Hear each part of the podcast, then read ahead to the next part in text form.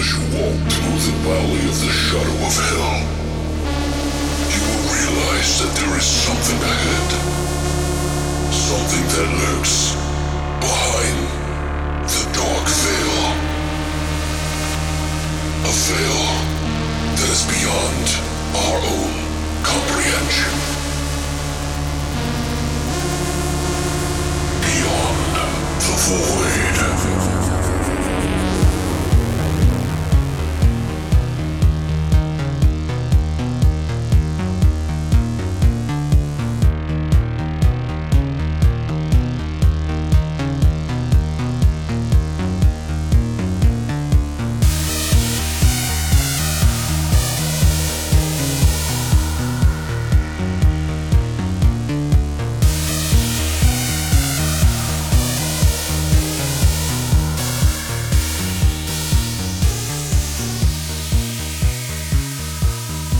What's up, guys, and welcome back to Beyond the Void. Horror Podcast. Woo! Yeah! I'm old as fuck! Ah. Grandpa. So we have pretty close birthdays, by the way. We do. But guys, today we're going to be doing a pretty big episode. We're going to be doing three movies in what we're calling Alex's birthday poltergeist trilogy. So we're going to be talking about all three in the trilogy, and no, not the TV show that had nothing to do with it. And no, not the remake from 2015. Right. I'm not doing that either.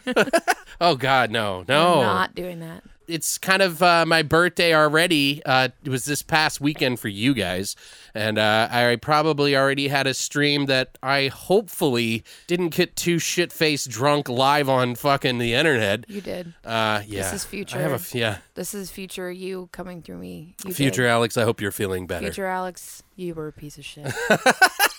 and then I gotta edit everything and fucking put it all together the next day. Like fuck. uh, but anyway, guys, yeah, I, I'm glad that you guys are here. We really appreciate you guys coming to the show every week. If you could do me one birthday miracle. Share this episode with everyone you know mercilessly. Like, put it on an audio tape and then slip it under the fucking stall of someone's, you know, taking a shit at the local Denny's. Like, just anyone that you can find. or you could just pull a John Cusack and put it on a boombox on your shoulder. Oh God, yeah, there you go. Just put it on your shoulders, like two, like the guy in fucking The Hobo with a pulled- shotgun, Yeah, there you go. Ivan. Ivan and Yeah. Slick. Slim. Yeah, dude, just uh, do that. Put it on a school bus. Let them hear all the goodness that you're, they're missing before they get old enough to understand all the fucked up jokes that we're saying. So, how have you been though? How's things going with you, man? Good. Yeah. I picked up some kind of a bug when I was in LA. Oh yeah. How was the How was the event? It was fun. It was really fun, Yeah? actually. This is like their best dark. This is like I think the third, maybe the fourth, like dark circus that they've hosted. Okay. Um, and this was the best one by far. So I mean, it was fucking packed. There were so many people there. It was a blast. And Brittany's sick, by the way, guys. So don't don't uh, begrudge her Yeah, for her voice. She was really worried about it, but I don't think it's that bad. it's not that bad yet. We'll see once we get to Yeah. midway through movie two. Once we're into like hour four or five, guys, like you'll you'll understand. I'm kidding. I just looked at him and shook my head, just so you guys know. we're gonna try to keep I'm this short. by that point. we're, we're not gonna be doing the news today, so just so you know, I went to uh, see Ready Player One, yeah. which is Dope. torn the audience of who's seen it in half. It seems like the only people that really like it are like 30 to 40 year olds. Uh, although the, I, I have heard younger people who really loved it too. Personally, me, I think it's like a 9 out of 10, and I was not expecting it to be good at all. I went in with super low expectations, and Christina said that while I was watching the movie, she was just watching me smile and like like oh oh oh like those things in the middle of the movie so that's my opinion i know some people are like oh my god i can't believe they they tarnished the world with this cinematic bullshit i've even heard people say the cgi thing too i'm like well it is vr Right. so you know what i mean this is the kind of the movie that you expected in. I feel like. and it, it also is in the future so you would think that like maybe the graphics would be a lot better but I, I mean, the graphics are good i'm just saying I'm like excited to see wouldn't it it. be photorealistic I'm Like- pretty sure I'm gonna like it. So then someone in, in their 20s will have said they like it, and there you, You go. gotta let us know because I'm curious. I'm I pretty sure seriously, like I loved it. Like I get a lady boner with every fucking preview. So It's pretty much for anybody from the 70s to the 90s, I think, that could probably grasp on. But I think the sweet spot is those who grew up in like the 80s. Like, I think that's the sweet spot because they do talk about stuff like the Rubik's Cube, the Zemeckis Cube is what they call it. So, I don't know. It's pretty cool to me. I enjoyed it. I fucking loved it. I'm definitely buying that. It's going to be a 4K Blu ray, even though I don't even have a 4K TV. So, I have a 4K TV. yeah, well, you're special. I had to buy one. Why? It's like all there is now. Nah, that's not true. I'm still okay with to call somebody and be like, "What's 4K? Well, it's like I don't understand what this is, and why do I have to buy it?" when it comes to like gaming and stuff, like I just want a faster refresh rate for my monitor. Yeah. Like I'll take 1080p with like 140 some frames, you know what I mean? Any day over 4K, I 60 or 30. Any of it? What's that? You're speaking a foreign language. Well, a lot of stuff you I'm will just like, see. Can I watch stuff on it? well, do you watch YouTube videos? Because a lot of I those are do in 60 frames per second. I do now. Yeah. Yeah, a I lot like- of those. A bunch of my favorite drag queens have their own channels and they are their own series, like, Right. shows on YouTube. So now I'm into it. On YouTube? YouTube. Oh. So now I watch them like crazy. Yeah, I, I don't know. Oh, there's a new Trixie sh- and Katya. There's a new show, by the way, that we need to watch or talk about or something. It's called The Terror, and apparently Ridley Scott is like written this, and it takes place in the Antarctic. Where and it's like this horror show called The Terror. Oh, is I haven't seen it yet. Huh? Is it Netflix? Uh, no, no, no, no. I think it's on like ABC or Oh, it's like something. but it's like really kind of like decapitations and weird shit, like Neat.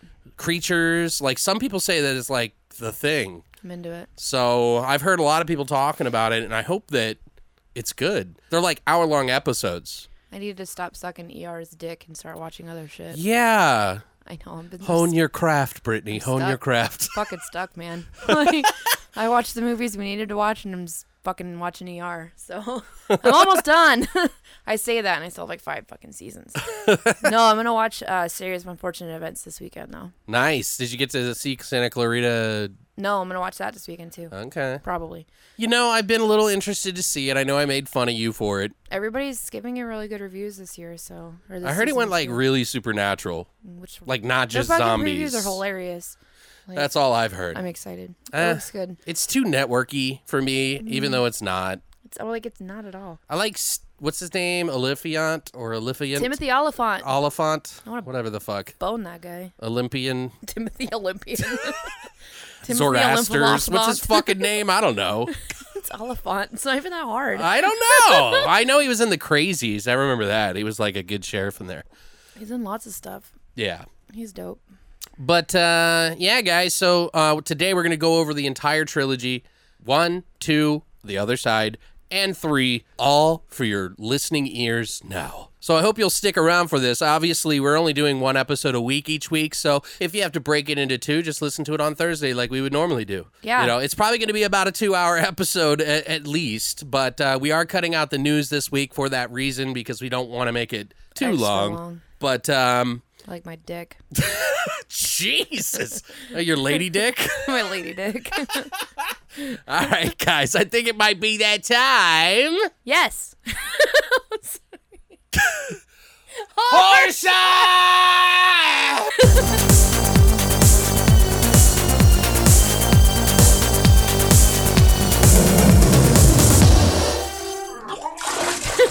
All right, so you know, being that the uh, that it is my birthday podcast episode week, I thought I'd put a spin on the movies that we were doing for a drink. Christina went to work on the internet, thought about some different ideas, put her spin on it. I put a little bit more spin on it, and we came up with a fucking birthday poltergeist shot. So we're calling this one Partygeist, and uh, it's got a few ingredients that are going to be kind of interesting, as they usually are on the show.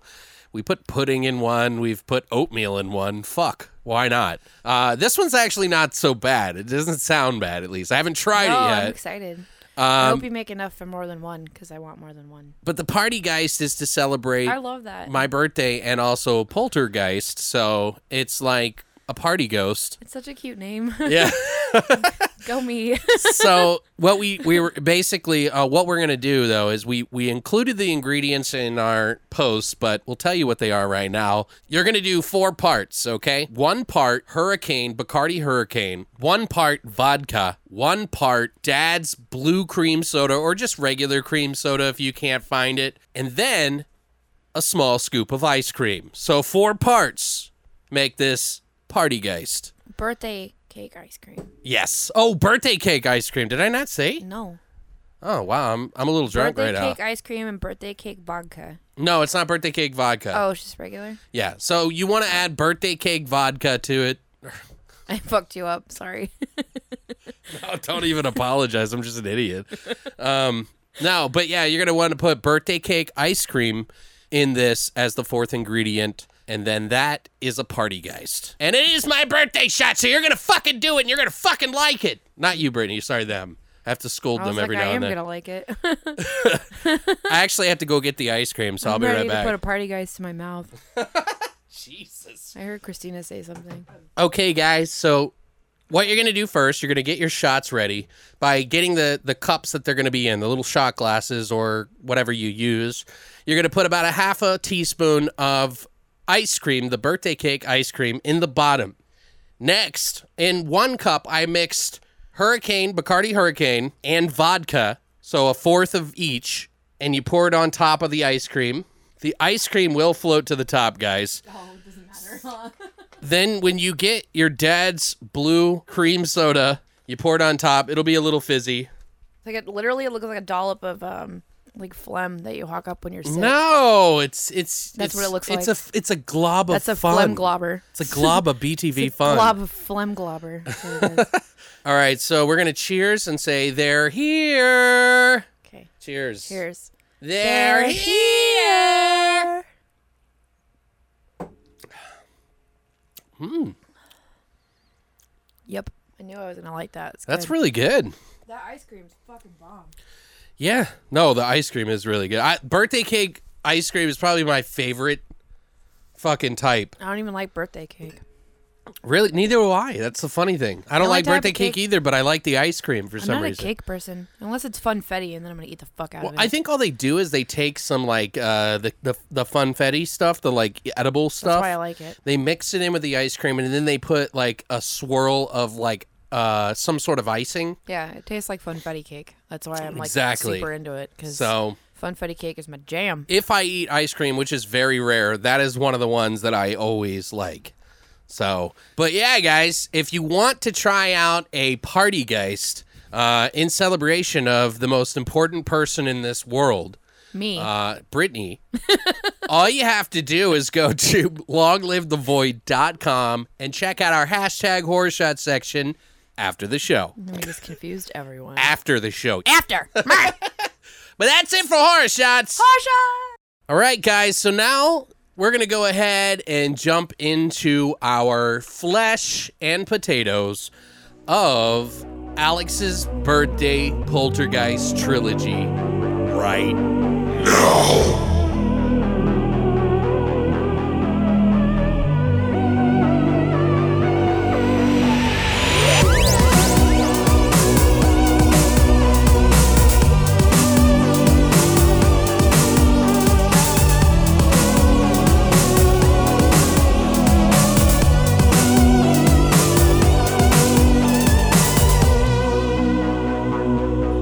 jump right in. I'm gonna slap you all around with your ball sacks. We're going right into Poltergeist, that was released in 1982. Booyah!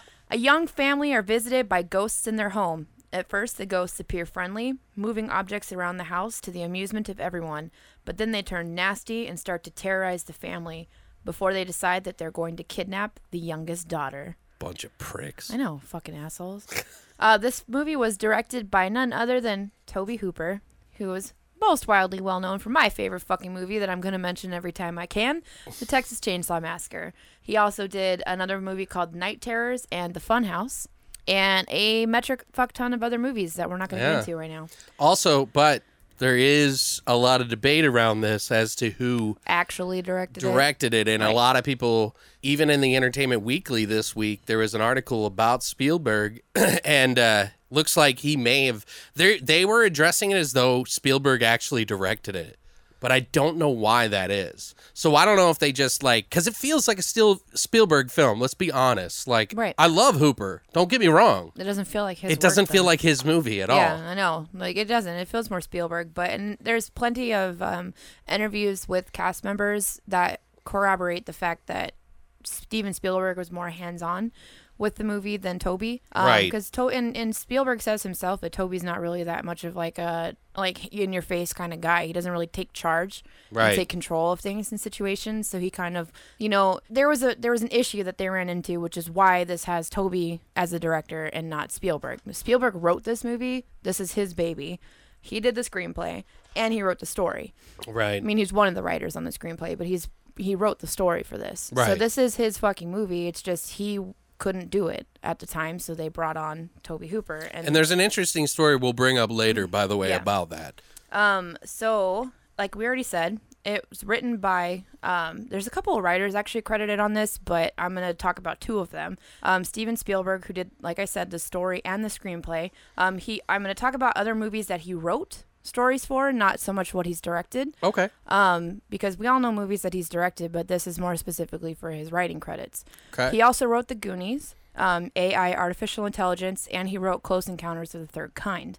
Uh, another um, writer credited to this is Michael Grice, or Grace, G R A I S, um, who did the screenplay. He's known for his work on Death Hunt, Cool World, and Marked for Death. Um, this movie stars Craig T. Nelson, who plays Steve Freeling, who I know from the show Parenthood, which was really popular a couple years ago and for ran for several seasons. It was a really good show. But he's in Scream, Blacula Scream, another movie called Flesh Gordon, which I've never heard of in my life. Uh, what? And now I You've need never to fucking heard of watch it? it. No. Oh, dude, that's a trip, dude. That's during the time when they were doing weird movies. Yeah. That were very sexualized in yeah. a way. Yeah. This is around the same time as that Scream, Blacula Scream. It's like Right. this weird, like horror, very exploitation, exploitation movie. Yeah. stuff. Yeah.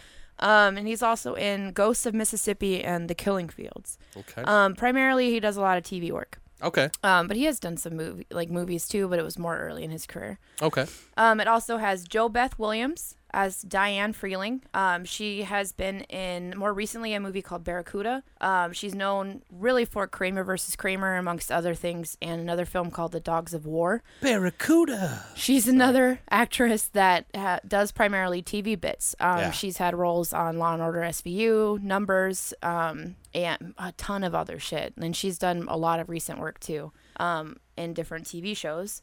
It also stars Heather O'Ro- O'Rourke, who plays Carol Ann Freeling. Carol Ann. Caroline. Carol Ann, who was in um, the new Leave It to Beaver, Happy Days, and Chips, and in all the movies for the Poltergeist trilogy, which we're going to find out later because we'll say her name a lot. Um, also has Oliver Robbins, who plays Robbie Freeling, who was in Don't Go to Sleep, uh, an episode of The Twilight Zone, and he is um, working on a new movie that's in post production from 2017 called Celebrity Crush, which actually sounds pretty decent, and I want to check it out. okay. Uh, I think like the premise of it is this like B movie, this B horror movie star that like they didn't anticipate becoming famous or whatever. I don't know. It sounds really cool.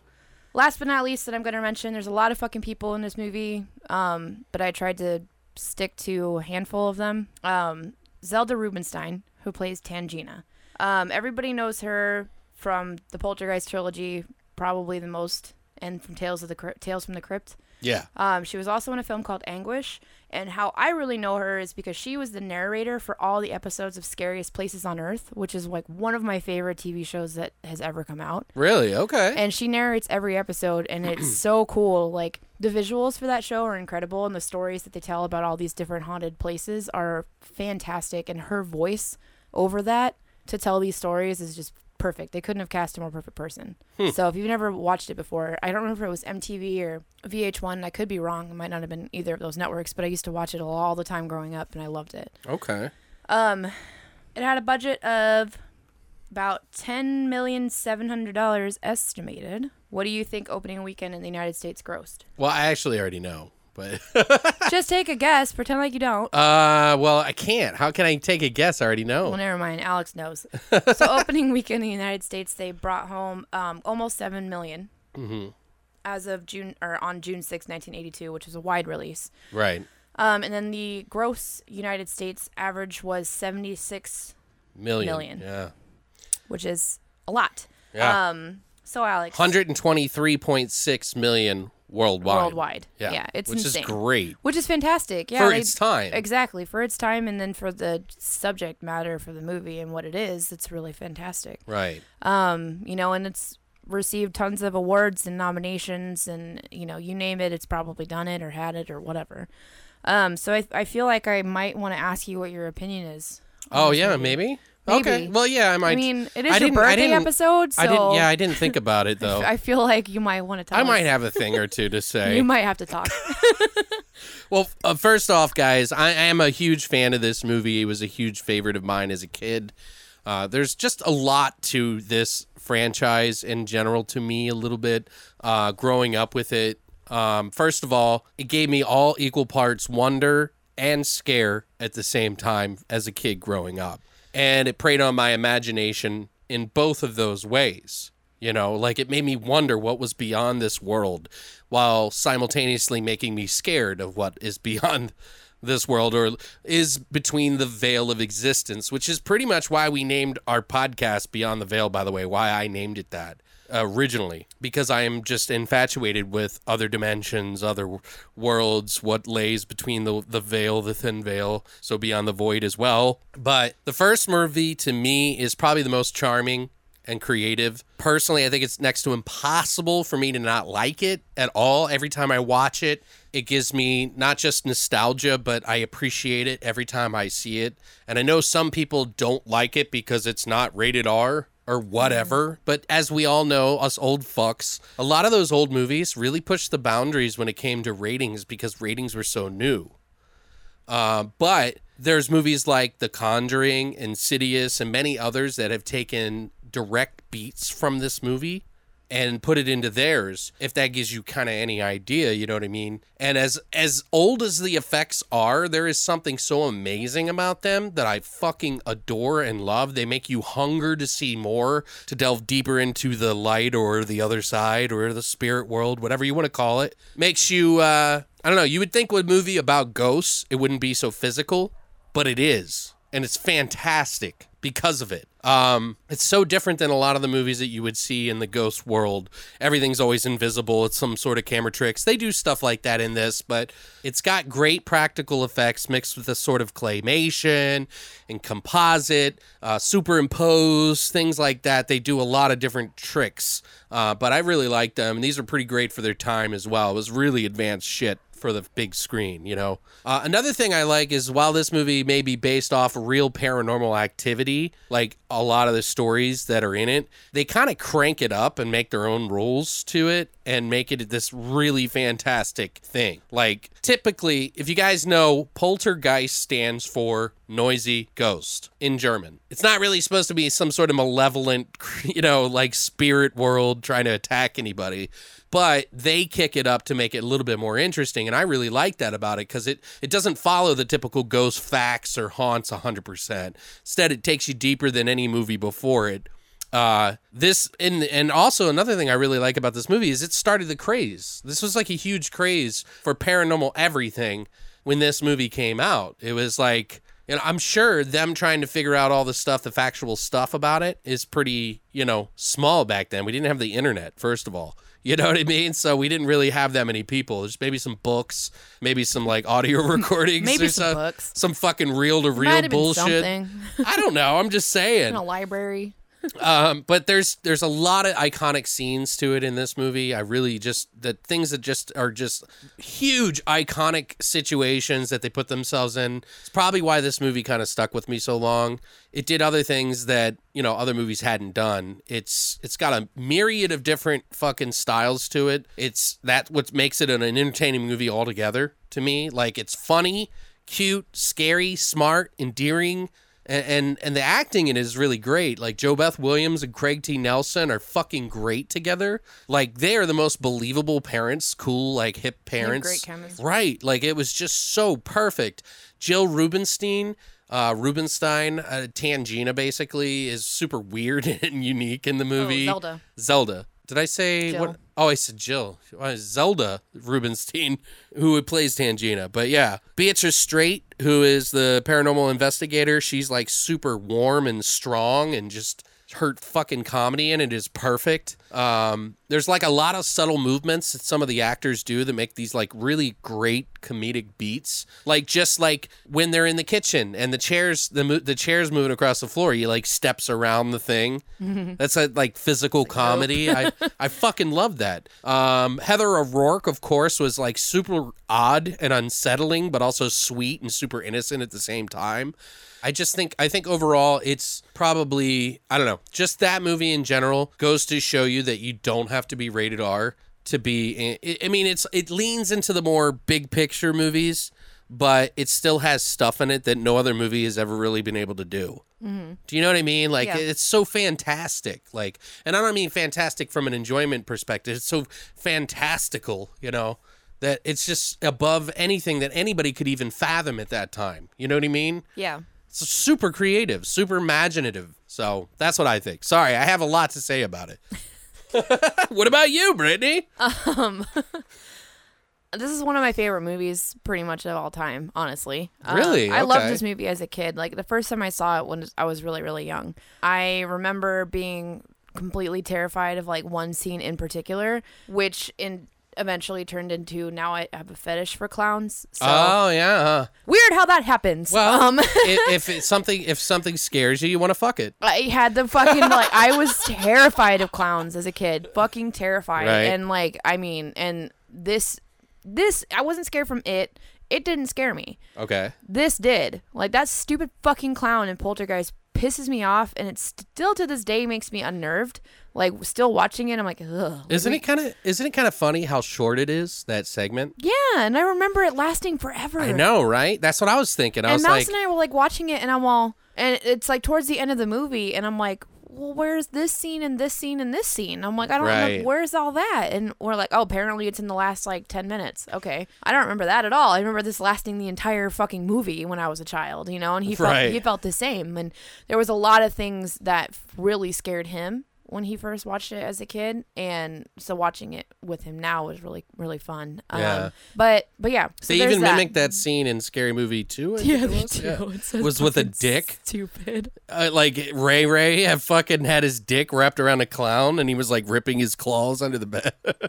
So great. He's fucking raping the clown. yeah. the clown's trying to get out. He's like, "You want to play?" And he's like, "No." Like, If I remember correctly, like that's how it goes down. It's Yeah. fucking great. But um, like, God, I love those fucking movies. I know those aren't horror, but I feel like we. Well, they to do say, you know, too. rape is really not that funny unless you add a clown. So, Yeah, then it's hilarious. and then you rape a clown. and you so rape a clown. um, a demonic rape clown. but Rape yeah, clown. this to me, this is just one of those films that stands the fucking test of time. Like, it's like now, like there's parts that I laugh at that I didn't laugh at when I was a kid, like that kind of stuff that kind of freaked me out. Now I'm like, Matt, that's stupid. like, or like you notice, like, and we'll talk about it when we get to favorite scenes. But like one in particular moment where I was, Mouse was like, that's fucking scared me so bad when I was little, and then now it's just hilarious. Like, Right. it's but it's still fucking creepy and weird you know and like i just love um you mentioned the uh dynamic between uh craig and JoBeth like their chemistry is insane Yeah. and they feel like an actual family unit like really they really does. feel like a family unit and once Even in today's world, trivia- almost. You know what I mean? Like, yeah, like and once we get into trivia, I have like a little bit like kind of about that actually, like why they picked them too, which I, I feel is a little bit interesting. When I read it, I was like, oh okay, um, but I, it does. It feels very realistic. Like it feels Right. like you know these people, or you are these people, or this was your family, or whatever Right. growing up. So it was really interesting. Um, and this, I, I don't know, I love this movie, so I was so excited when you wanted to do this trilogy Yeah. because, like I said, I'd watched the first two, but I never watched the third. Um, and I don't. I, I don't the first one like nothing can touch the original yeah. like it can't and I have zero interest in seeing the remake that was done in 2015 oh, you should watch it just to just to appreciate the I- first one, I- the original. I feel like I know a lot of people have told me that but I just I wasn't on board with them doing the remake for this in the first place um and I don't know I I have my own reservations when it comes to people remaking older movies that were perfect. I feel like, and why would you fuck with them? So it bothers me. But I Why not just make I've been it like burned a so many times with Texas Chainsaw Massacre. So All every they had to time they're do- like, "Oh, we're gonna redo Tex," I'm gonna leave it the fuck alone. All they had to do is just make another sequel. I agree. Like, go, keep going. Go number four, whatever. You know right. what I mean? Like, this is the kids. Stop fucking like it's doing it's it's what's his name? Bobby? Robbie. Robbie, sorry. Robbie grows up and has a family and now it's following him. Like why didn't they just do that? Yeah. They could have had all the same actors and everything. Well- done a completely new story. That's the thing, though, is because they would be they wouldn't be able to have a lot of the same actors. But I mean, they they could, but they wouldn't have Carol Ann, and they wouldn't have the older sister, and but they did okay with two and three without the older sister, Right. You know, but and they didn't even have Robbie in the third one. Right. Um, but I agree. Like, I feel like it should have been a sequel, another sequel. Like, why did it need to be? yeah. Well, you haven't even seen it yet, so you can't even say for sure. No, I know, but that's just how I felt. Like, Yeah. and that's still how I feel about it. Sure, Like, yeah. like, You don't need to watch it to know that, alone. yeah. Like, just leave it alone. Like, Yeah. this, that kind of shit just pisses me off. I'm like, stop, get your own creative, original ideas and stop fucking, like, ripping off old shit. Watching this again for me was so like warming, you it know. was great. Like it felt like putting on like, you know, some not like some Fresh out of the dryer socks. Yeah, exactly. Yeah. That's what it felt like. I felt like I was at home and I was like, was oh nice. man, like wow, this is like why I remember it. And there's so many like great moments in that movie. You know, like some of the acting for child acting, you can't go, you can't be too you can't be too harsh on it. harsh on it. But you know, because you can only get so much out of it, and it was like her first thing. You know, Yeah. um, she wasn't perfect, but she was good. She was creepy, and she did some really good parts in it. Uh, but there's just something so endearing about it to me. I don't know, and I've heard other people say that it's not, you know, it's overrated, and it wasn't that good. And uh, Well, they can suck a dick. I, I get it. Like, That's my thoughts. I don't know, man. Like the first one is just so. Yeah, maybe it's not your favorite, but you can't fucking say this isn't a great movie. This is a great movie. it's an all around great movie. like movie. if the first time you ever watched it was now in 2018 or in 2017 or 2016 or whatever the first time you ever watched poltergeist and then you're like why does everybody like this fucking movie it's so fucking stupid blah, Well, blah, blah. yeah, because you didn't grow up You with all this stuff it. before it. Yeah, yeah like that's you don't the thing. get it so it's like uh, try and fucking put yourself back 20 years or whatever It was 30 ahead of its time. and figure it out you know like Yeah. i mean i didn't see this shit until like the late 90s early 2000s and it blew my fucking mind and this came out in 80 fucking 2 Yeah, you know, like it was way ahead of its time for when it came out. They did a lot of fucking crazy shit that people didn't imagine was possible for them to do. right. You know, And it has still looks great good to me today. It does look good, and there's Like- great people tied to it. like all the stuff that was falling out of the dimension, like above the in the ceiling, like all the silverware Mm-hmm. Right, and it's stuff. awesome. I, like it didn't even affect me, and I go, oh, well, that's just you know they did that. No, no, I was like, oh, cool, like that looks good. Yeah, it was the effects were way better in the first one than the second one, and the second one came out how many years later? Yeah, two years. And so Yeah. two. Oh yeah, they. Oh no, it was four years. I was gonna say like, well, still they they cranked these fucking out. yeah, pretty close together. Yeah, So, which makes sense. Um, unfortunately, but yeah, it does. right. But yeah, I don't, I don't know. It's a fucking classic. I don't care what anybody fucking says. If you don't like it, you're stupid. That's my thoughts. Maybe you're not stupid, but you're wrong. It's your opinion. It's your it doesn't mean you're right. It's the wrong opinion, but it's your opinion. You can have it. right. So there's that. Everything we say is true. Everything you say is wrong. So not everything you say. Just if you don't like this movie, you're wrong. That's what I'm saying. Fuck. So we mentioned this a little bit earlier. Um, supposedly, the movie is directed by Tobe Hooper, but it has been since found that Spielberg actually helped direct. He was more a part of the direction than Tobe Hooper was, and I, I don't think that that's something against him. And you know, rest in peace, Tobe Hooper. But I don't think. He never contested it. It's been brought up many times when he was alive, and he didn't have anything negative to say back about it. Right? Yeah. He like never contested it at all. so. I think. I think you know it. It has the spirit of a Spielberg film. More importantly, It feels like a Spielberg yeah. film. And, but it's so weird to me. Maybe he just didn't want to step on Tobe's toes about it. Well, he respects him. Right, exactly. So that's what I think. I mean, there have been several stills that show that he did a lot of work on the film. You mentioned a lot of the actors corroborated that story. Several publications have also talked about him pretty much directing the whole fucking thing. Uh, but the movie was almost actually co written with Stephen King, believe it or not. Really? Yes. As most people know, you know, Spielberg is a huge fan of Stephen King. even The Shining, Kubrick's uh, version, which Stephen King hates, by the way. Um, What? yeah, Stephen King hates The Shining movie Why? because it's not what he wrote. I can see that. In fact, in the movie in The Shining, I've mentioned this on the podcast a couple of times before. Oh yeah, yeah, you're right. We in the beginning of the movie, when they go to the Overlook Hotel, you see a, a red Volkswagen on its side. That is where Stanley Kubrick was like, okay, this is my movie now, and I'll be taking it from here. Because Stephen King had a red Volkswagen uh, that he used to drive, and that was his way of giving Stephen King the middle finger. Like, this is my movie now. That's smart though. That's a dick move, But the- Kubrick. but But, all right.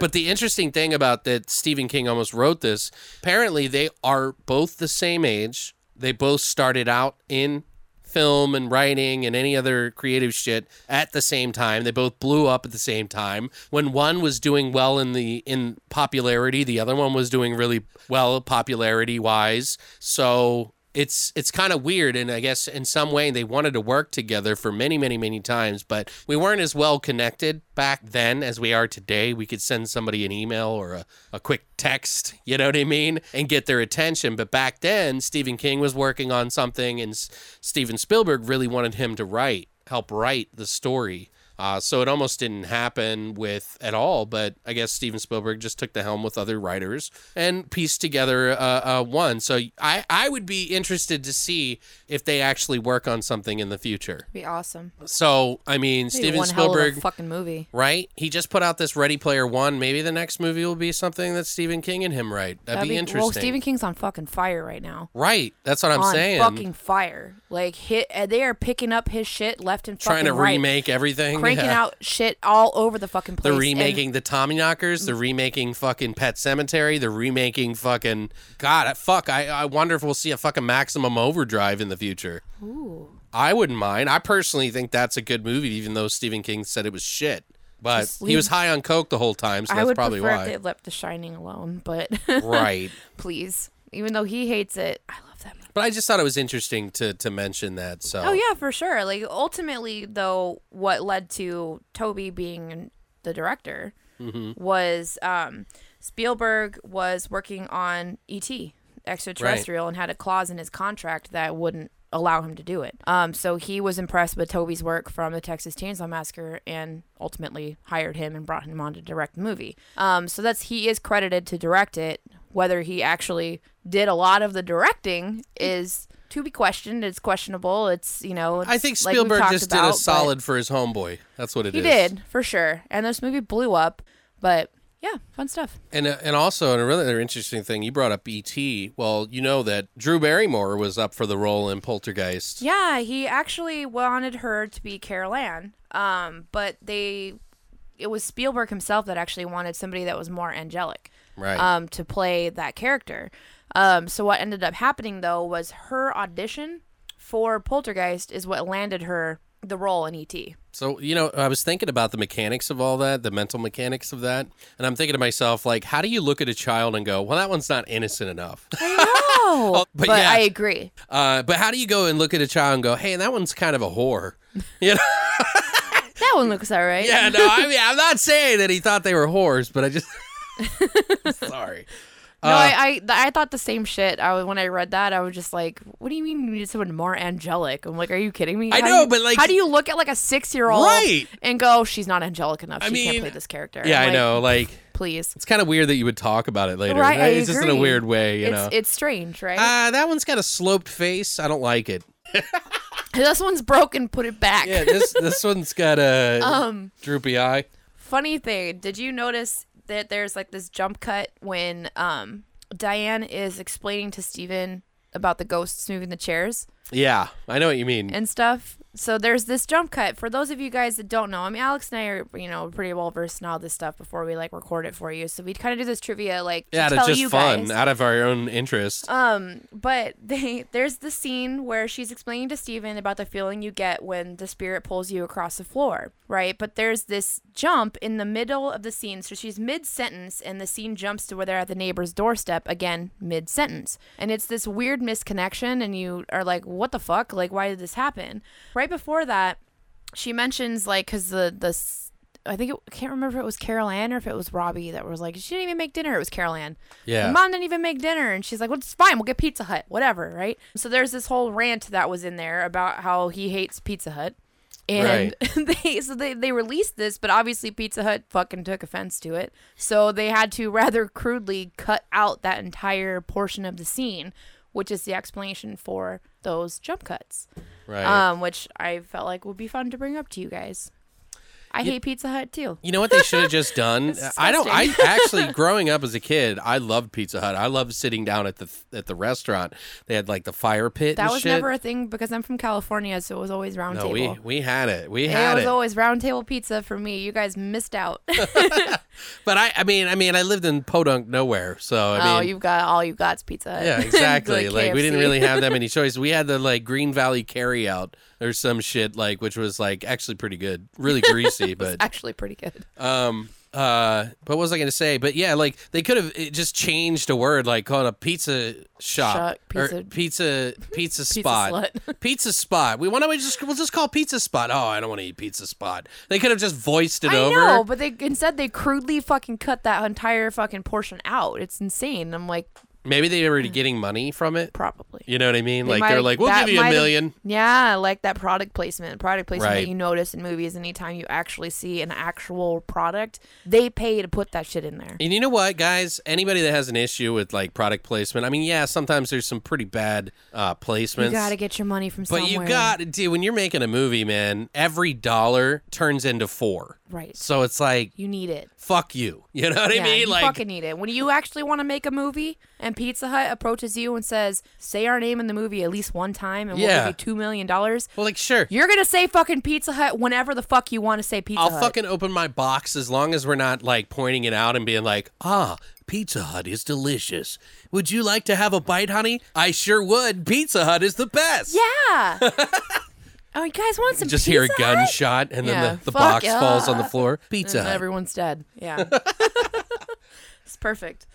Um, cute story. Okay. Like cute fun fact actually. JoBeth Williams, um, who did that epic like swimming pool scene at the end when she falls in. Right. Um, she was super hesitant about shooting that scene uh, because of the large amount of electrical equipment that was positioned over and around the pool. Right. Which I would be too. Is normal. I would be fucking terrified too because I don't want to get fucking electrocuted.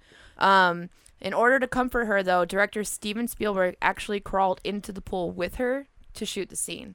right. He jumped And right on in. He told her, "Now, if a light falls in, we'll both fry." And the strategy totally worked. Got her into the pool, and she filmed the scene, and it's one of the greatest fucking scenes in the movie. Yeah. that is a pretty cool scene. I love that. Like, love that story. Like, I, I, that's like that's hands-on fucking shit. You know Whenever what I, I- like, Do you ever do this? Like, it's so funny. I'm sorry to derail this a little bit, but whenever you're watching a movie and like an old movie and someone jumps in a pool or jumps in the water like carefree, like, wee, I always go, oh shit, their cell phone's to get wet. oh yeah.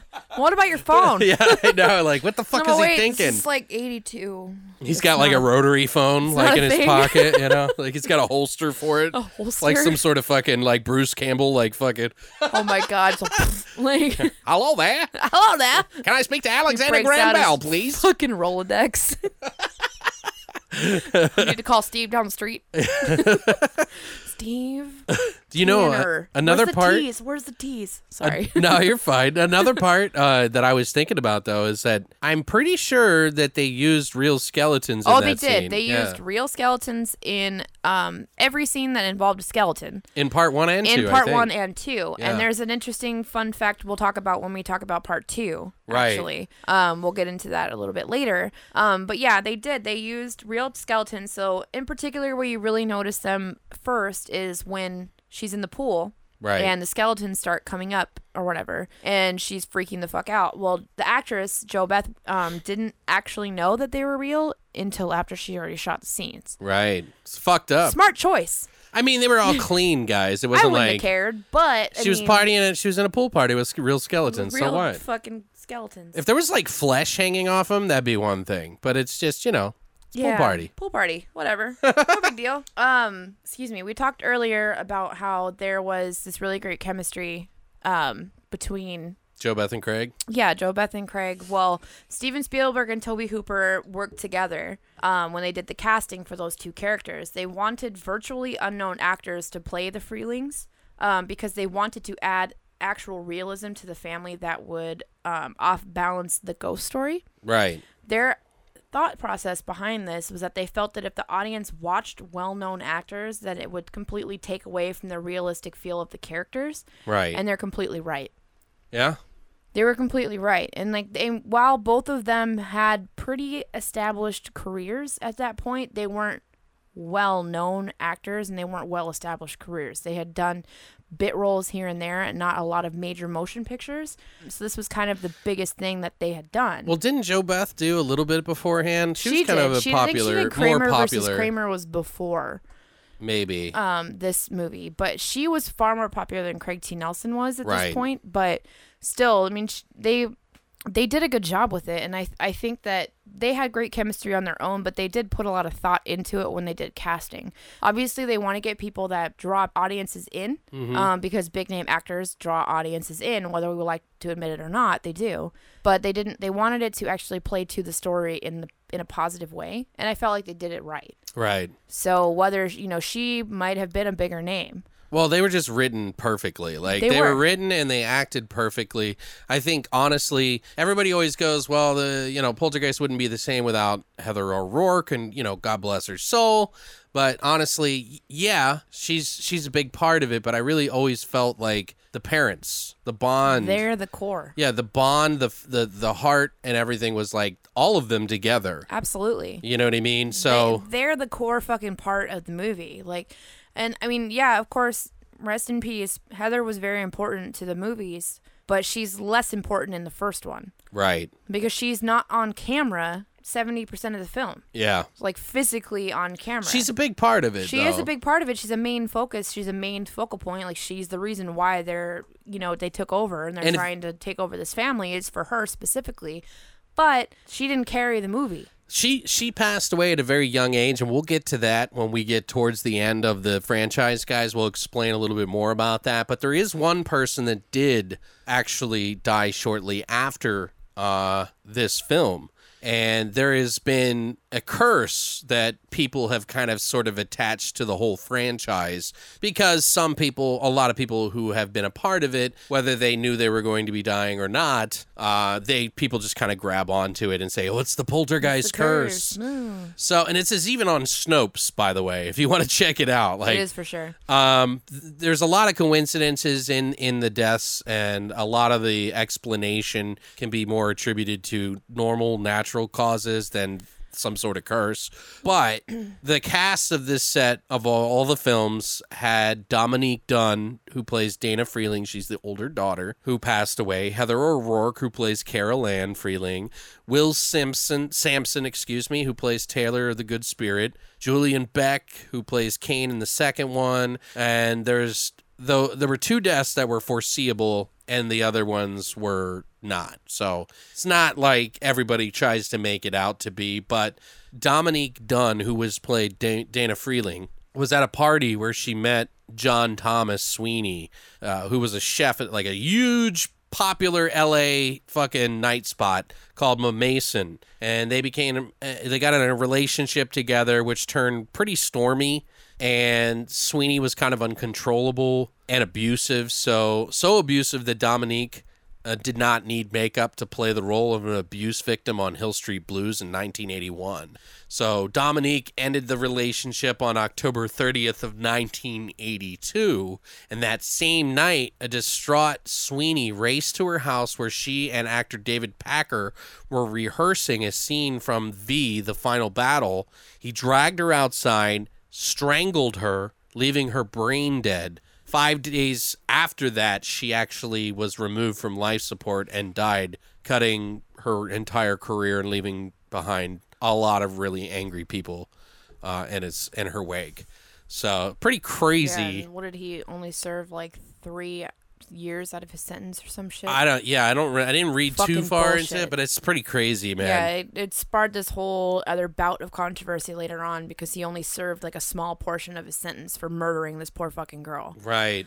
And it you look into it if you guys are interested. We're not really going to go into talking about it, but Yeah, because this is gonna be a long episode. I'll keep going and I'll keep going and be pissed off about it. So, but like, yeah, look into that shit. It's really fucking sad. Um, yeah, it's fucked up, yeah. you know. And there So was that's what started it, though. that that was the start. and there was other people on the movies that that weren't just actors too. I believe that Crew also got yeah, yeah. crew members that got sick and died. And there's th- these were the, like four major actors tied to the movie that died within a year or so of each film being released. Right, Um, they all died within the couple year time frame between one and three. right, However, there are more that have passed away. right. uh, and we'll get into that as we as they as they develop, I guess, throughout the series. another character that actually was murdered too. right. um, which is crazy. So two people in this fucking franchise have actually been murdered. Yeah, which is pretty insane. That's a lot. like that's a lot. It's a really rare circumstance to actually happen, and for two people on your fucking films to have that happen to, that's insane. right. There's so many deaths tied to this franchise. It's crazy. Right. You know, whether you want to say it's a coincidence or not, it's just that's that's a lot. That's Yeah. more. How many fucking franchises of fucking horror movies are there Well, out there? there's been other movies that have had similar curses, quote unquote. yeah, but not this type of right. film. You know, I don't know. Well, do you, uh, did you have any more? Oh yeah, if you guys want to go see the puppet, the clown puppet, the stupid fucking creepy ass clown puppet, you can go visit it at Planet Hollywood and Caesar's Palace in Las Really? Vegas. I didn't know yeah, that. I didn't know that either. I don't know if it's still there. That was that's my question because I'm Maybe like I was looking into where it was because I want to Wait, Planet Hollywood punch or in the Caesar's face. Palace? Planet Hollywood in Caesar's Palace in Las Vegas. That'd be cool though. oh I'll no, have no, to no! check It's it in out. the Planet Hollywood, probably the restaurant yeah, that's what I'm thinking. in Caesar's. Right, But still, I don't know. I looked into this kind of find out too because I'm like, where is it now? right. I wonder if they do still 'Cause have I wasn't it. sure if fucking Bagans picked it up or not. So I wanted to find out. So, well, if it's not really truly haunted, I'm sure he didn't want it. um, yeah. So Alex, I'm curious. what? Yeah, you're just so serious. I'm- like,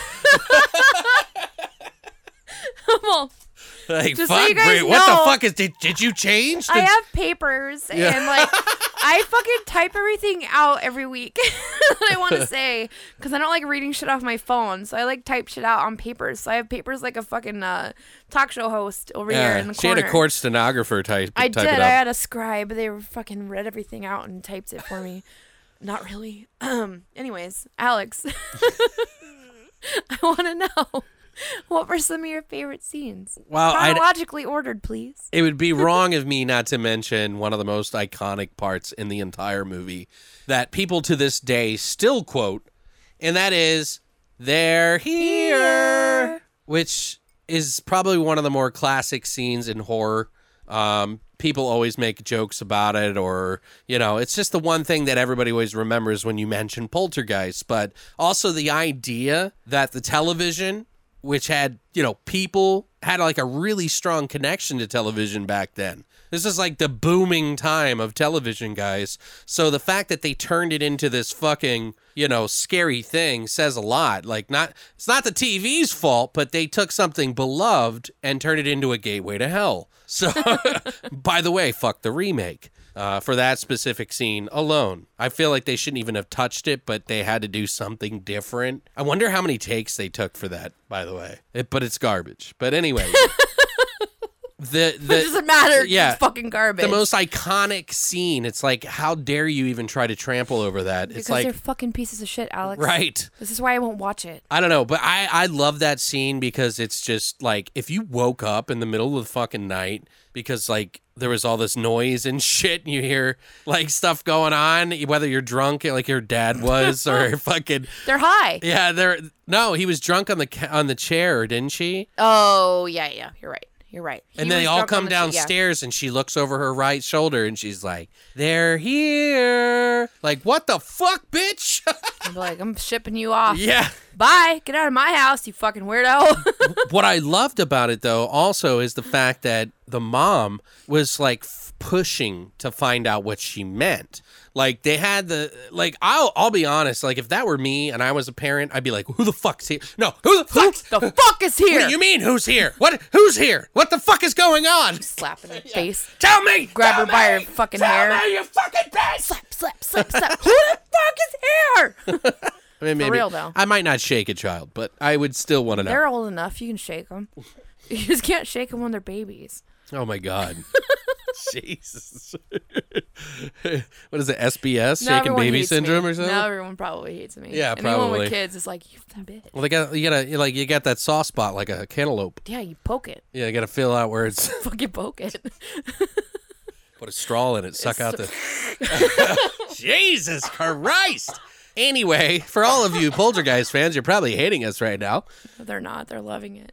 What about you, Brittany? Uh, what uh, what is one of your favorite scenes?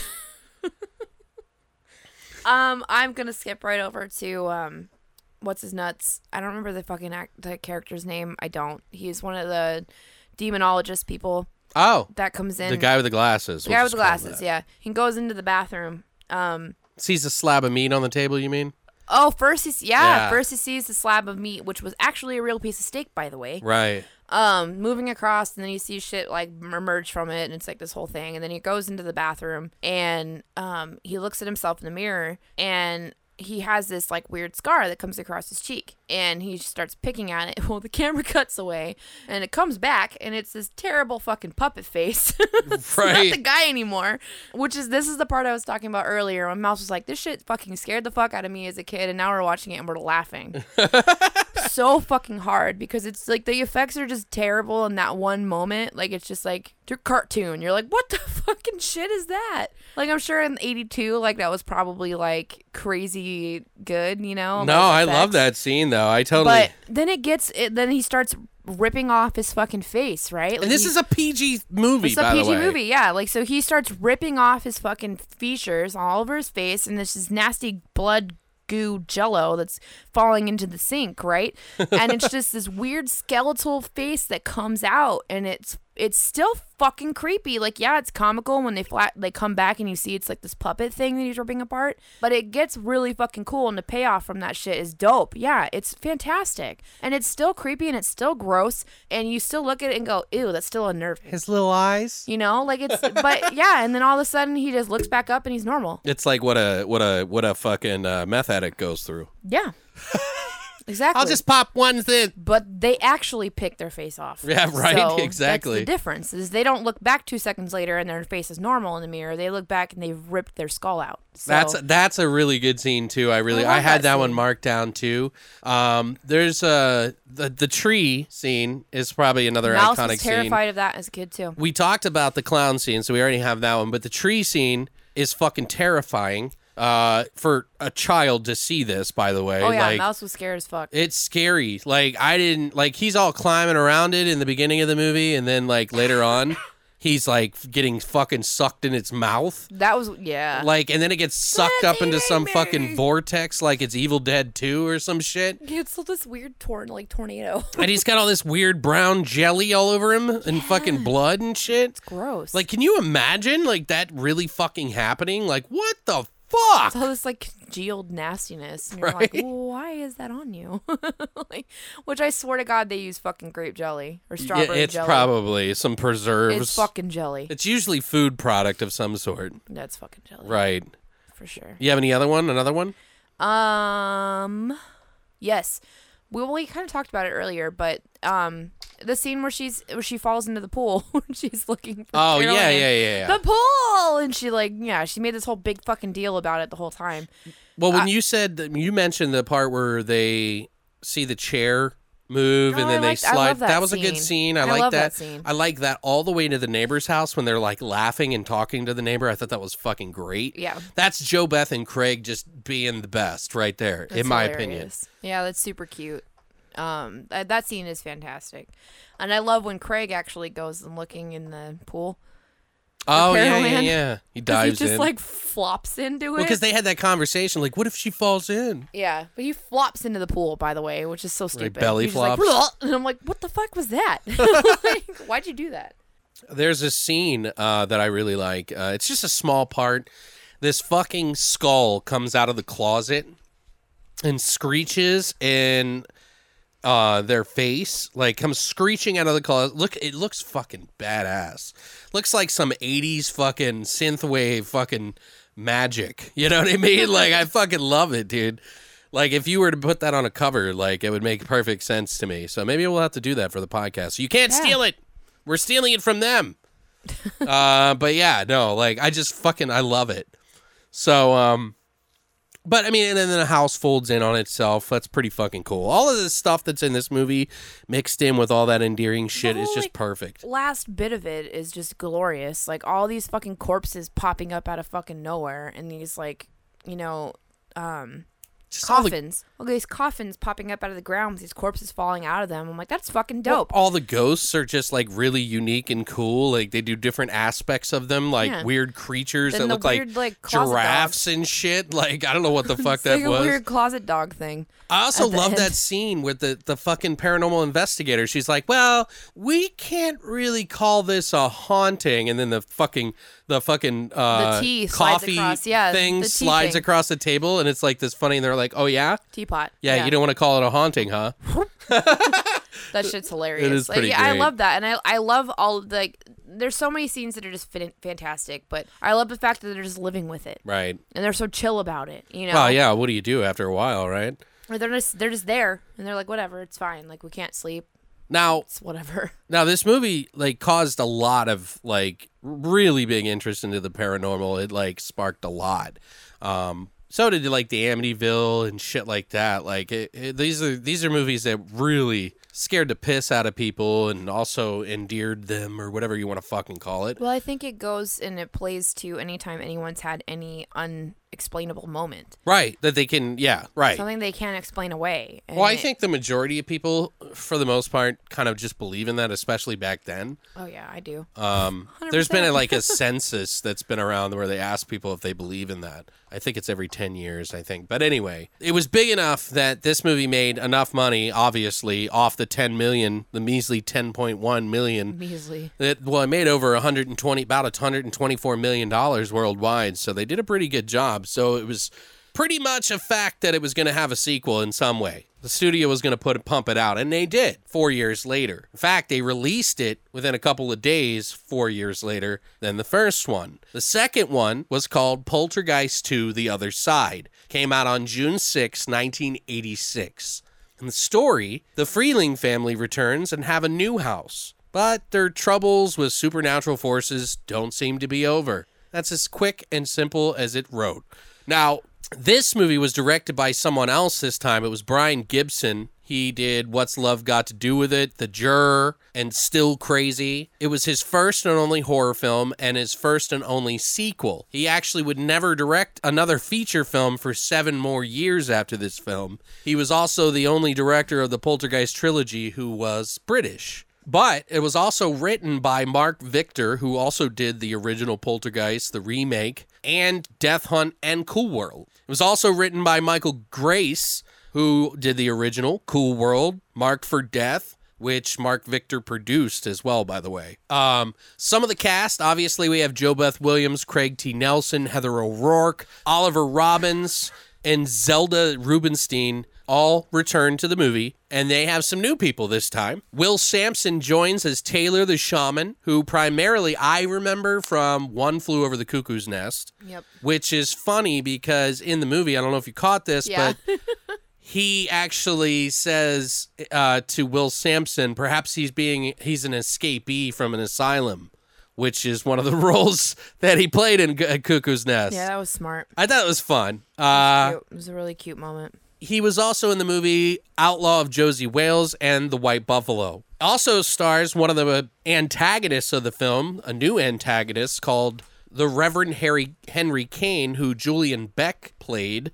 And he was in the movies The Cotton Club, Nine and a Half Weeks, the sexploitation sort of film called Candy, which is just a ragtag group of fucking famous actors, by the way. It's actually not a bad film. Uh, but this was his last film as he was uh, sick with cancer. Stomach cancer. Yeah. So, and we'll talk more a little bit about that in a little bit. But also, it starred Geraldine Fitzgerald, who plays Grandma Jess. She was best known for her role in Wuthering, Wuthering Heights as Isabella. She was also in the popular TV show St. Elsewhere for years, The Golden Girls, Arthur 2 on the Rocks, the movie, Easy Money, and many, many, many, many, many more.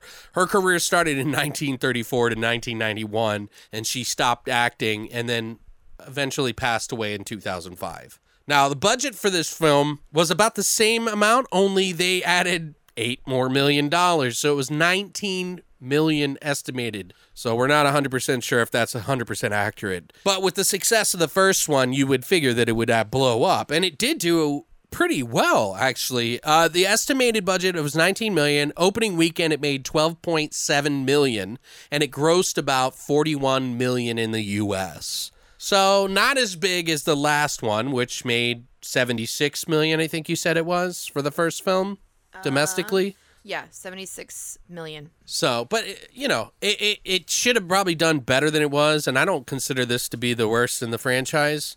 But what were your thoughts on this, Brittany? Um, this I was least entertained by of all three movies. Really? Yes. Um, Okay, this is there are some redeeming qualities for it, but for me, this was the hardest to pay attention to.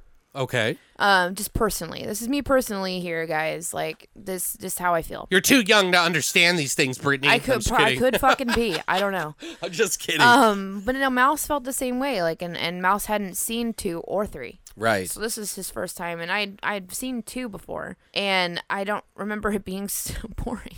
Oh wow. and it was hard for me to like to get all the way through it. Um, there are redeeming qualities. It is good. It is interesting. It still tr- stays pretty true to the primary story, which is where three is di- ho- totally different. Right. Um, but I did enjoy it. It's just not my favorite of the three. Okay. Um, because it was just not as enjoyable. It wasn't as entertaining. I don't know. It, it didn't grab me Okay. you know, it didn't grab my interest like the others did. Um, but yeah, I mean, I, there with this movie though, we have the introduction of Kane, who is incredible, Right. and he is just I, oof, he's so fucking creepy and unnerving, and I absolutely fucking love it. Right. You know, Julian Beck, God rest his fucking soul, or Satan rest his soul, or whoever the fuck you believe in, amazing. And Yeah. who better to cast than somebody who's fucking dying to play a character like that because he's a walking corpse. Yeah. and well, they and didn't he have to do a whole lot of sick. makeup because he was li- literally fucking dying. Right. And he, he is perfect. Um, but yeah, I mean, I don't hate it, but I don't love it either. Okay. Sorry, my my thoughts are kind of short, but No, no, no, no. That's fine. I actually felt like, I mean, I, I definitely, the first one to me is always going to be the best. Correct. Um, it's certainly kind of hard to try to compete with the first one in particular anyway. Absolutely. So it's like, what do you do? I thought they did a pretty good job though of trying to do something a little bit different than the first one and kind of extending on the the mythos, I guess. Uh, there's some pretty iconic moments in this film you know they namely the preacher like you mentioned they had a sort of antagonist this time that is reminiscent of like phantasm's tall man. Um, does it match him? Probably not but he's still creepy as fuck so he's fantastic. he's like sweet and menacing and I crazy and freaky all at the same damn time. So there's something to be said about that. I think he's one of the best uh, antagonists obviously in the whole franchise because the first one they don't really have anything. Yeah, it's just the other side. So there's like no sort of thing. So i guess they wanted to kind of make a franchise with some new character you know kind of like they did with friday the 13th you know it was the mom and then absolutely. you know what i mean? So I get it. Like I get their vision. right I absolutely understand their vision and why they were trying, what they were trying to accomplish with it, Mm-hmm. and they did a good job. Like it, I- mean, I, I don't, I don't fucking hate it, and I'm not gonna hate on them for doing what they did because for a sequel, this is pretty fucking solid. right So I can't hate on it 100. percent No, and I, and and you know, while the first one's it's super jam packed, full of entertainment,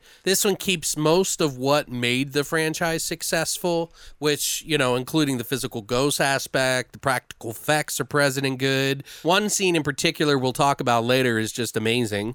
Uh, this one kind of keeps the same sense of family and humor, the undying love for your family and spirit, which I think really ties all the crazy stuff in for both the both of these first two films because it is all about family, you know, and sticking together through all this crazy shit. Uh, I still hold this one in high regard, but the first, it's always gonna have my my child. Yeah. You know, it's like gonna have my inner child.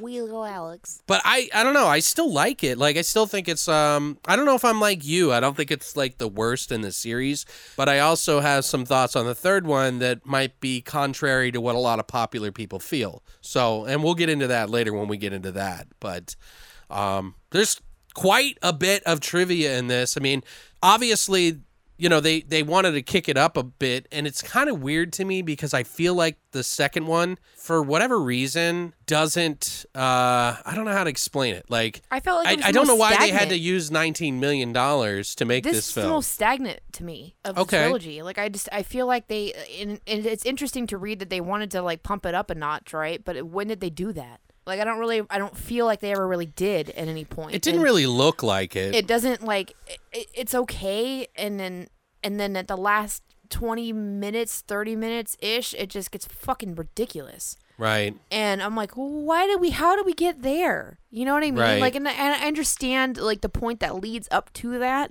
Why the last thirty minutes is batshit fucking crazy, but they lost their fucking way. well i think i think they were just trying to do so much different that they They, yeah, kind of went off the rails a little bit in, Right. in some regards to some people i'm sure i still feel like it carries the spirit of the first and it doesn't feel so jarring between the two that it's still part of the same mythos whereas like the third one a lot of people feel like it's just It's completely different. its own movie. right um but i do like the antagonist the fucking reverend kane is fucking freaky as fuck He's the best part. his parts in it and and if we if we didn't explain this to you um in the first movie the poltergeist you know obviously the the freeleys have their their house built on the graves of native americans and they never moved the bodies or the cemetery bodies so they angered the spirits and the spirits took and exacted revenge on them because Carol Ann had these powers to be able to communicate with them, and they saw it as a gateway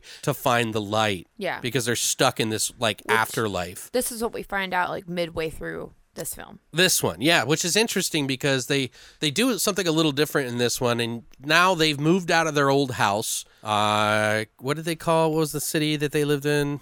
I don't even remember. Can't remember, but San Quentin? No. What the fuck am I talking about? That's a jail. yeah.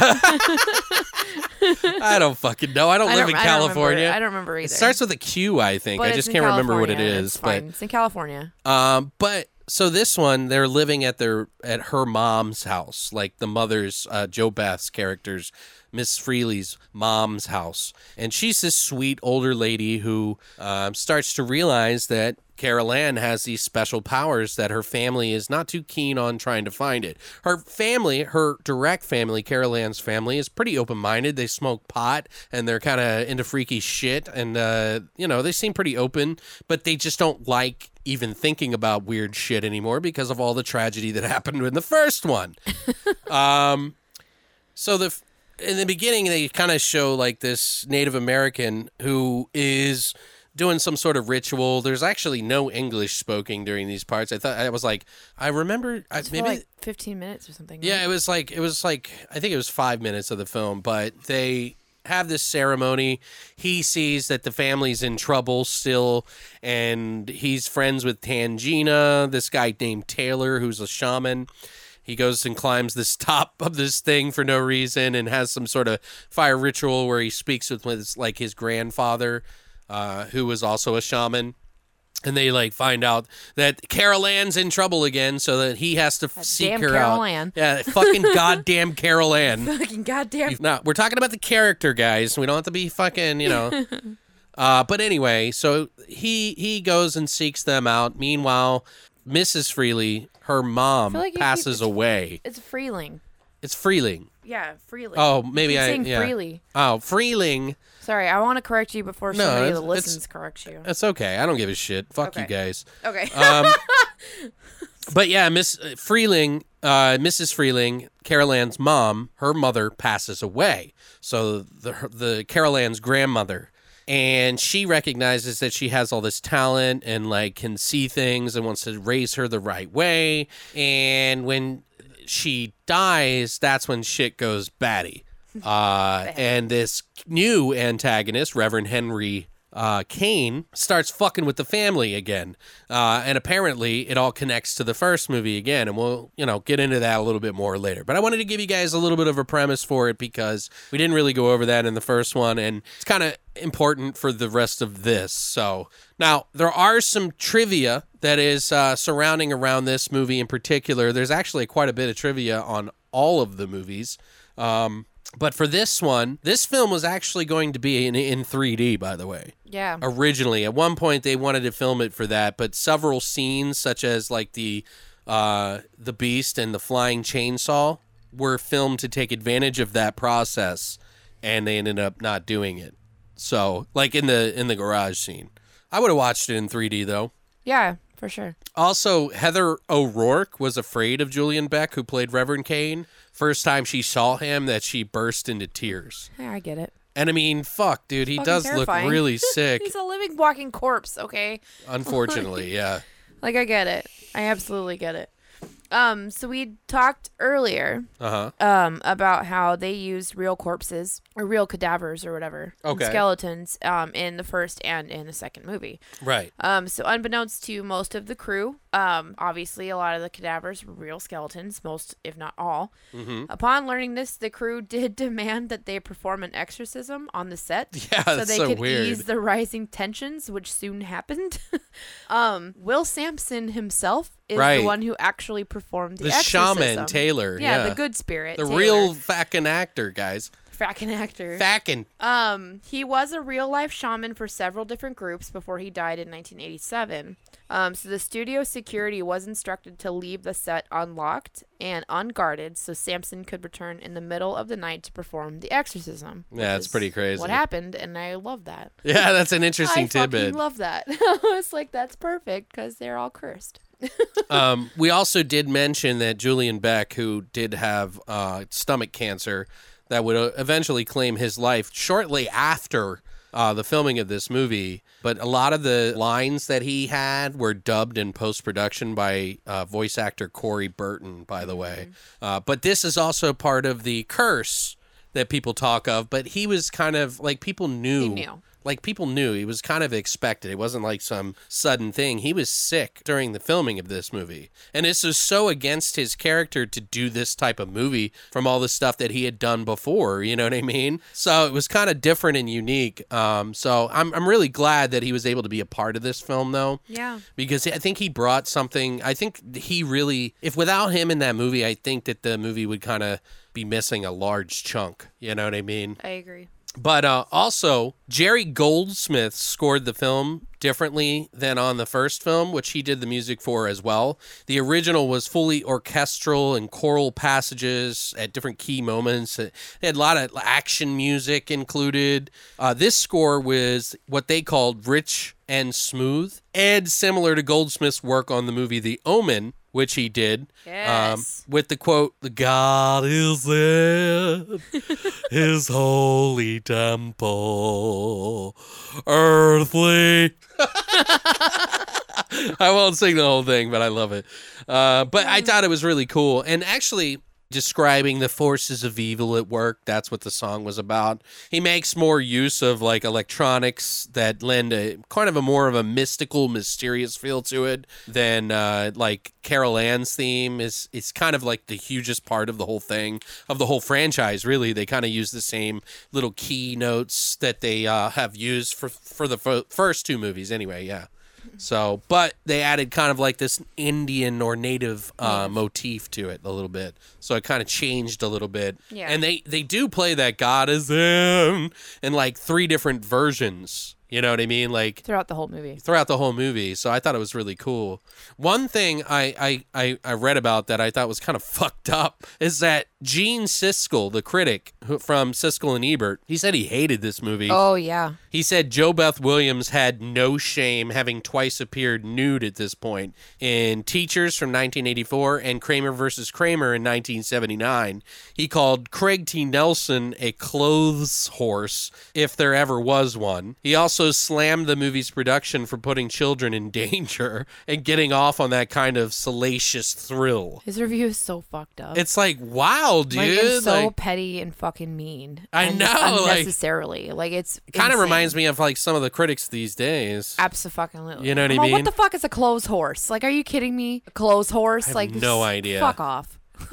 fuck uh, off. Like he's like anybody could just so wear Mr. it. Ed, like is what he's calling him, Mr. Ed. I don't Like know what. No, I think he's. with what- clothes. I, I think what he means. I don't actually know what that. it. I don't know what that means necessarily, but I think he means that anybody could play the role, Probably. and that he's just a fill-in, whatever. And granted, I mean, I liked his comedy more in the first He's one, but as apparent in this one. he does a good job of like He's one still scene in great. particular. Like I thought he did. He's still great, but I don't. I don't think his impact was felt as harshly as the first film. Probably, So I, I like- get it, but still at the same time, I'm like that's harsh. yeah, it's a Like, little it's- bit much. Mm-hmm. It's a lot.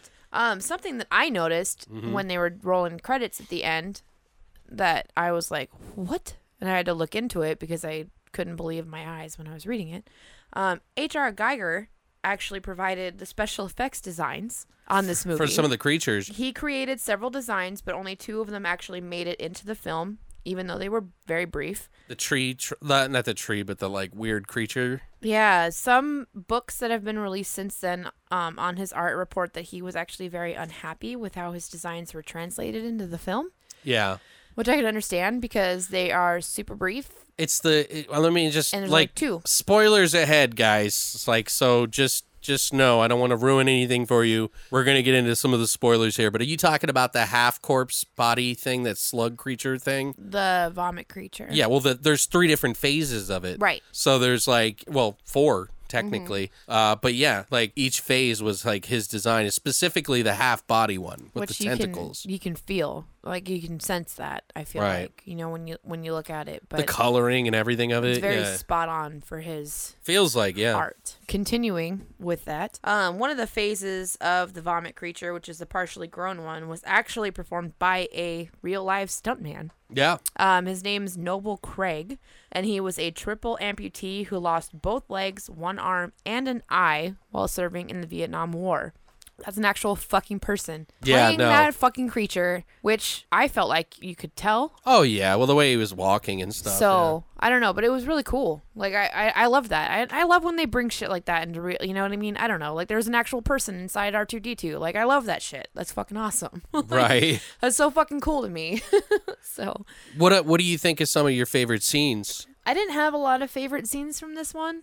I love though the scene in particular where Julian Beck Kane is walking up the driveway to the house. Right. and it just starts like pouring fucking rain, right? And Carol Ann is sitting out by herself, I think, um, on a blanket in the yard, and it just starts fucking pouring rain as soon as he comes out, and she's Yeah. staring at him and she's watching him, and he very slowly but sure, and he's singing, right? He's singing the whole time he's coming up. Right. steps Yeah. No. Yeah. He is. he's singing that God is in his holy temple or whatever song, right?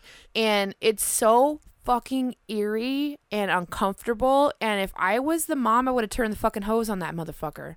well, it wouldn't have mattered. He was getting wet anyway. I would have been like, "Pfft," like I would have done something, like ran him mean- over with my car. I don't give a fuck. I like probably would have poured the gasoline all over him and just like lit him lit on him fire. on fire. Yeah. Like I don't. And he comes up, and then when he comes in, they they run inside, right? And then he comes up to the door, and he's at the screen. And there's a there's a scene that was cut from this fucking movie. Right. He actually gets into the fucking house. Eh, no, that was later. Not at that part. No, no, no. It's, He it's comes back later a on. second He comes back time. a second time, Right. right. And he, but he gets into the house later, and that's Yeah. that whole scene was cut from the movie, which I think is really sad. Yeah, Zelda Rubinstein was pretty pissed about it. I would be too because that was a big chunk of her Right. that got cut too, and it was a play between the two of them in that scene between him and her, which good versus evil essentially, right? So it's this whole fucking play on play between the two of them that got completely cut from the end of the movie, which is so disappointing because it sounds like this incredible fucking scene. Right. and he is just a phenomenal fucking like being Yeah. you know his presence is so fucking terrifying He's yeah. It doesn't feel he- fake at all. no and he captivate like he completely takes over any scene he's in he steals it Right. and as he should because he's just in, completely just draws your attention. He's great. Hot he's absolutely fucking brilliant, you know. But I, I love that scene, and I love when he's up at the fucking screen door and he's talking to the mom, and You're gonna die. you're gonna die. You're all gonna die in You're there. gonna die. And I'm like, oh God, no. and then without skipping a beat, he just like goes back to his normal he's sweet self. Yeah. And then walks off singing, God is there, his holy, temple. And I'm like, Earthly "Ah!" thoughts be silent now. This is why I'm not religious because people freak me the fuck out. Uh, yeah, no. Lord. Did you know that that's an actual Latter Day Saint song? yes. And it is also quoted in the Bible. Psalm- the the God is your uh, God is in His holy temple. Psalm what? Eleven. Eleven. Yeah. Yeah. So, but I thought it was kind of interesting. It's it's called the uh, Hymns of Spirit or some shit uh, by Frank W. Asper. Yeah. Uh, but it is a. I looked it up, and it's actually the Jesus Christ of Latter Day Saints, the Church of Jesus Christ of Latter Day Saints, um, which makes it even more creepy. Favorite scenes. Tell Uh, me some of yours. uh, I only one of- have one more. One of my favorite scenes is the so, and this is big spoiler stuff, guys. Day after grandma dies, she answers the phone again. Like originally, she gets a phone call on her toy phone where she answers it and she's like, Yes, hi, grandma. Oh, I love it. Yes, That. Yeah. I will. Okay, I love you. And then hangs up and everything's hunky dory. Well, the next night, the day after grandma dies, because Carol Ann gets this phone call before the parents even know she's passed away, like the grandma. And so the next night, after everybody's mourning over the death and everything, the phone rings again and she answers it and thinks it's grandma again. And then she's like, wait, who is this? And then all the toys around her start coming to life, which the house starts thumping like super loud, like boom, boom. And then you hear crackling. And that shit right there, as me as a child, scared the fucking piss out of me. I totally forgot about that scene. yes, I like that scene too a lot. That tripped me out. I was like, fuck that. Yeah. Like if you hear like a, a fucking pounding on the house, it kind of reminds me of like the scene from Paranormal Activity where you hear the Yeah. the pounding and then like you don't hear the scream in this one. But the funny thing about this scene, guys, is we talked about this before in our uh, intended for kids episode that we did. We did a movie called Making Contact or Joey. It's also known as Joey. In German, they have like two different versions, like an American one and then a, vers- a German version, which have almost two completely different stories. And it's never been released, the fully uncut one, which everybody wants, and they didn't do it. But anyway, uh, Making Contact has an almost exact version of this scene, which Poltergeist 2 either ripped off or was an extreme coincidence because this movie came out a year before Poltergeist 2 came out, which is really weird. that is really weird. And not only that, there's so many similarities. Like Robbie has Star Wars covers. It's Star Wars everything. Yeah, like everything Star Wars, which is totally understandable because that was the time when Star Wars was huge, right? But it's there's just so many similarities with the phone and everything from making contact. It's almost it really feels like Poltergeist or the writers stole that from that movie, thinking no one would ever see it. Oh shit. So it's weird. And if you guys have seen the movie, you know what I'm talking about. crazy. Although in making contact, it's a possessed doll Ah. and and the they get a phone call and it, she thinks it's her dead he thinks it's her uh, his dead dad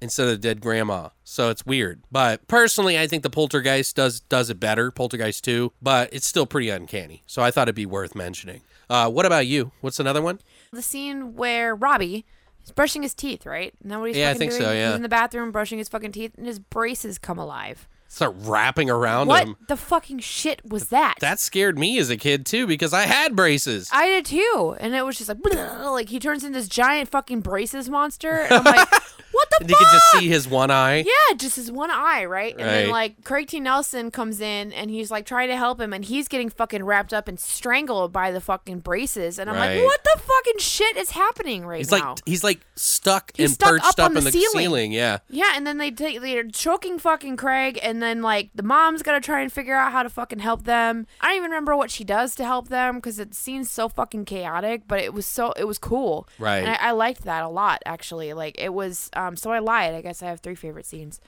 um. And I just remembered the other one too. Well, I got I got one of my favorite ones that I, I think is probably one of the best scenes in the whole movie. Um, I, I did like Taylor's role in the movie. Like Yeah. I liked his character, and there was like some funny banter about the car and stuff like that. Like, was oh, your car is angry, very angry at you. How do we make it happy? Yeah, like totally stereotypical, but it, it, it it's really good. I thought, but the scene that I'm I can't. It's like freaky is the one we kind of mentioned about the fucking worm. That was my last one. Yeah. Yeah, the worm and the tequila possession, where basically Craig T. Nelson's character, Mr. Freeling, uh, pukes it up, and the worm turns into like a baby, which grows into this weird octopus, half octopus, half man, which smiles at them, and it's like all slimy as it waddles off, and Yeah. then it, and then it. And this is another. There's another stage. So, you, like, you see the little fucking worm with an eye, and it opens its eye in the bottle. He drinks it, gets possessed, tries to attack the family, and then after the like wiggly creature like mass like goes fucking like waddling off, it turns into another gigantic, weird, kind of like tentacle, like tree looking mass. Like I don't know what to call it. Like, but Craig T. Nelson didn't really enjoy this scene, but I loved it. Well, he had to do it so many times. Yeah. So it's pretty. I don't know. I thought that was like some awesome practical effects. It was incredible. yeah, I, I was like, holy fuck. I'm right there with you on that. And then like that one final form that it takes before it crawls off into the other room, the face looks just like Kane, right. and I love it. Yeah, Like, that's it- true. It's so you mean fucking, in the fire or whatever? it's so perfect. Right. Like it just looks so fucking tits. Like I and the creature is just weird. And that was I think the actual actor that's in that form at that point that kind of waddles off away out of the room. Oh, Noble Craig or whatever. Yeah. Okay. Craig Noble. Maybe. Is yeah. it Noble, Noble Craig or Craig? No, I want. I thought it, I have it written as Noble Craig. Noble Craig. Yeah. But holy shit, fucking awesome. Yeah. And then the movie gets just weird. Yeah, it does get a little it just gets funky. fucking weird. Well, because like you, the one thing I will say about this that I didn't like uh, is that you know when you think, um, oh, the other side, like they're gonna go to the other side, and it's gonna be this crazy, fantastic sort of like I'm in the phantasm world Right. kind of thing that everybody wanted. It doesn't go and, there. and then it didn't really end up being that crazy. it amounts to nothing. yeah, like it really didn't do anything. It was just like Like I'm gonna be honest. it's like just liquid effects that are like swirling around It's a lot like- smoky. How people envision heaven to be. right. It's just this ethereal, cloudy, like pretty clouds and blue skies. yeah, it's like place. it's like a storm. It kind of looks looks very like calm. You know what it reminds me of is the the the nothing that comes in the never ending story. I've never seen the never. What? Holy shit, Brittany! I know. Mouse yells at me every day. Wow. Literally. Well, I think day. they're re-releasing it on Blu-ray. But now I know pick it enough about it. I don't ever want to see it. Oh no no no no it's no! gonna break my little heart. You need to see it, but it, but it, it reminds me of the cloud work that they did with like like they probably put milk in like some sort of Yeah. liquid to make it like float around, mixed with like a Bill and Ted uh, kind of Yeah. like going through time thing for or sure, whatever. For sure. It's fucking ridiculous, and I hate it. It is a little silly, like so silly. Like I, it lost me. It's like, It hey, we're me. gonna go fuck. You ready to go to the other side? And then, and then you go there and you're like, wait, this is it? Mm-hmm. I mean, Take me back. it was cool that they brought that weird mass creature back, you know, like, but I don't know, It just felt very womp womp. A little I bit. mean? I don't still like the like overall tone of the family and stuff sticking together and having to fight Well, the for evil sure, because together. that that is a theme that carries on from one to three. Like it, that Right. is the only way that you can pull somebody through that's been taken to the other side is un- unconditional love, right? Right. Well, that's the only thing that Kane bond. could He was can't his break it. weakness because he couldn't fight. He couldn't overpower the love. Right, because no one loves him because he's a piece of shit. Right. So there it is. Which you find out, you know, he's like this past this like reverend that pulled people down into a fucking cave and said that the end of the world was coming and locks himself in this cave like fucking Jesus Christ or some shit and they put a rock over top of it to make him stay in there and then when they run out of food and the end of the world didn't come they like just starved to death They around him. die. It's pretty fucking dark but it is fucking dark. I like the story behind it like he's this Quaker or whatever the It's fuck just not explained very well. right So it drove me a little crazy. yeah, and it was like in this cavern that was underneath their house, and that's why all these problems started. yeah, it's so begin with. fucking weird. And this is what it's underneath the main house, by the way. It's underneath the house from the first movie. It's not underneath the house in the new in the second one, the new Right. house. It's they're doing this crazy exploratory fucking mission at the original house. Like it's the like very beginning they're finding yeah. dinosaurs and shit there, right? And that's where they discover all of this. And so that's where they have to go back to ultimately. Yeah. And like and I do really actually like the scene um when they are in the garage trying to get out Right. and all everything around them comes alive and the ghost like occupies this chainsaw and they're like super like Texas Chainsaw Massacre esque like coming through the roof of Yeah. the fucking car and like all this shit. Awesome. That scene was really cool. and you could tell that they had like that was like really cutting through it looked fucking legit. because they had different actors. yeah, it looked legitimate. So it was really cool. Like I I actually really I did enjoy that scene too. It was interesting. Your Um, car is very sick, your car is very sick. very angry. And then they get to the end and he's like, I want your vehicle. And I'm like, what do you want? To do? He's like, sad "What did it tell you? Did it tell you that?" And he's then like, he gets "Yeah." he gets it and it starts no problem and he just drives away and they're like, Dad, we need a ride home. Like- and that's how it ends, is him chasing after him in the car. And I'm like Right. It's kind of it was silly. cute. It was cute. The music. Uh, well, there is one more movie that we're going to talk about, and we'll try to make this quick for you guys. But I hope uh, you're sticking around on this.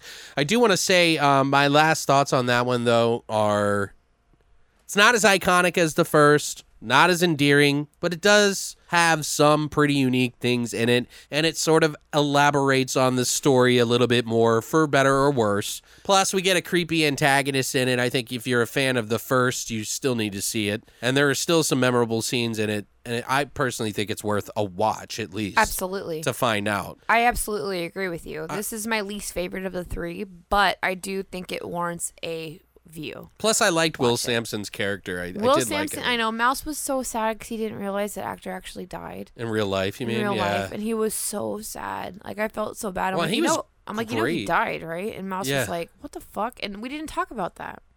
In 1987, he suffered from a rare condition called scleroderma, um, which is a chronic degenerative condition that affects his heart, lungs, and skin. During his lengthy illness, he actually weighed originally 260 pounds and he fell from that down to 140 pounds, which caused complications relating to malnutrition. So he had a heart and lung transplant at the Houston Methodist Hospital in Texas Wow. um, but he ended up dying from post-operative complications from that transplant on June 3rd, 1987. Right. He was only 53, which was crazy sad. Like, and, and you know, I knew that from the character, and, and I felt really bad having to break that news to Mouse because it broke his fucking heart. He was like, but I love him. And I'm like, well, he's dead. Well, and especially because he's like such a great character in uh, the uh, One Flew Over the Cuckoo's Nest as well, which I I love lo- that I loved him in that. Everybody loves that fucking movie. There was another film, obviously, in the trilogy, or it wouldn't be a trilogy, obviously. Uh, that one is Poltergeist 3. Now, this movie uh, took two more years to come back out on June 10th.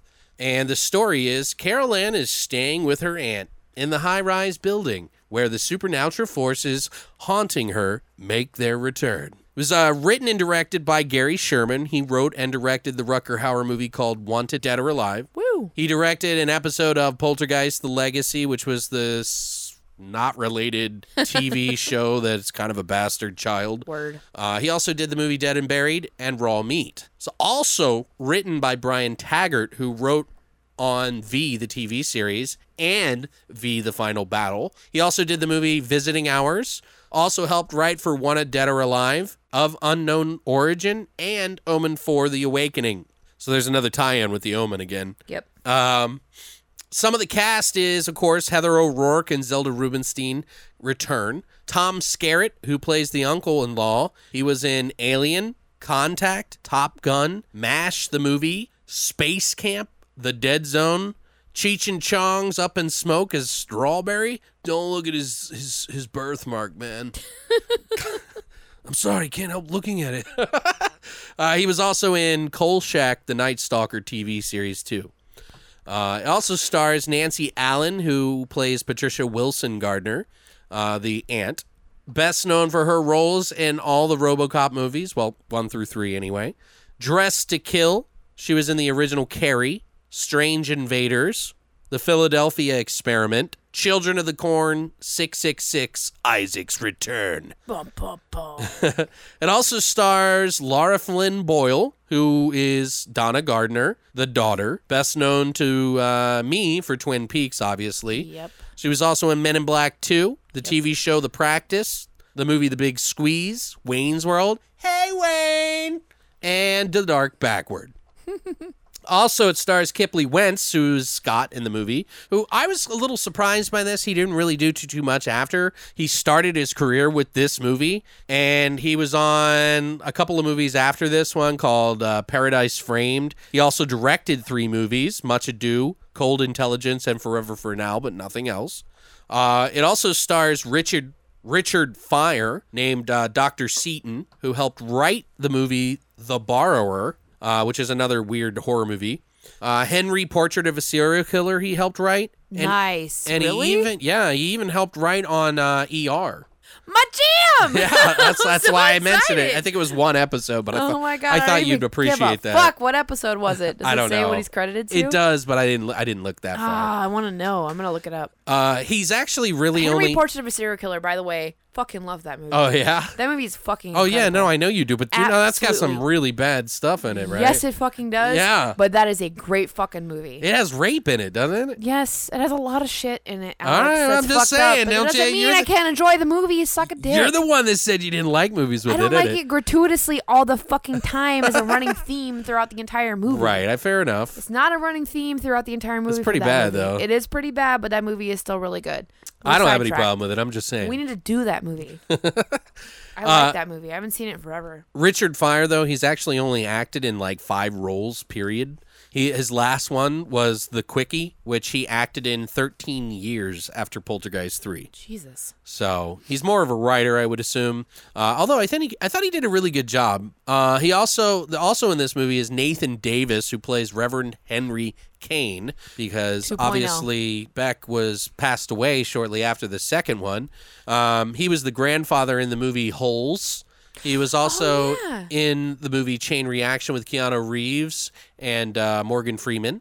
He was also in Tough Guys, Flowers in the Ass. Uh, Flowers in the Attic. ah, Flowers in the Attic. Yes, not ass. It's a Lifetime movie. Ah, we'll just we don't have a vase. We'll stick A him here. Major Lifetime movie, by the way. Yeah, it was actually a good movie, though. Sequels. How many have there been? Four? Yeah, it was like that and Mommy Dearest are probably like Yeah. some of the biggest TV movies. Anyway, Crazy. she uh, he was also in Risky Business as well. Now the budget for this movie was an estimated ten point five million, so they kind of went back to the original budget and said, "Hey, let's try to do something with it." Which is crazy, Oh, right? yeah, it is a little it's bit. crazy. Um, opening weekend in the U.S. it made 4.3 million, which is horrible. Womp womp. Gross in the U.S. was 14 million, so they barely, barely just made budget even. back.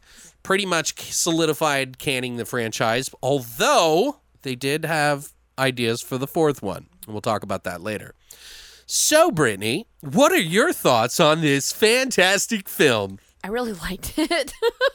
and I feel like I'm going to get so much fucking shit for this, but I actually really liked this movie. Okay, I well, really liked it. I, I enjoyed so much more of it than I really thought I was going to.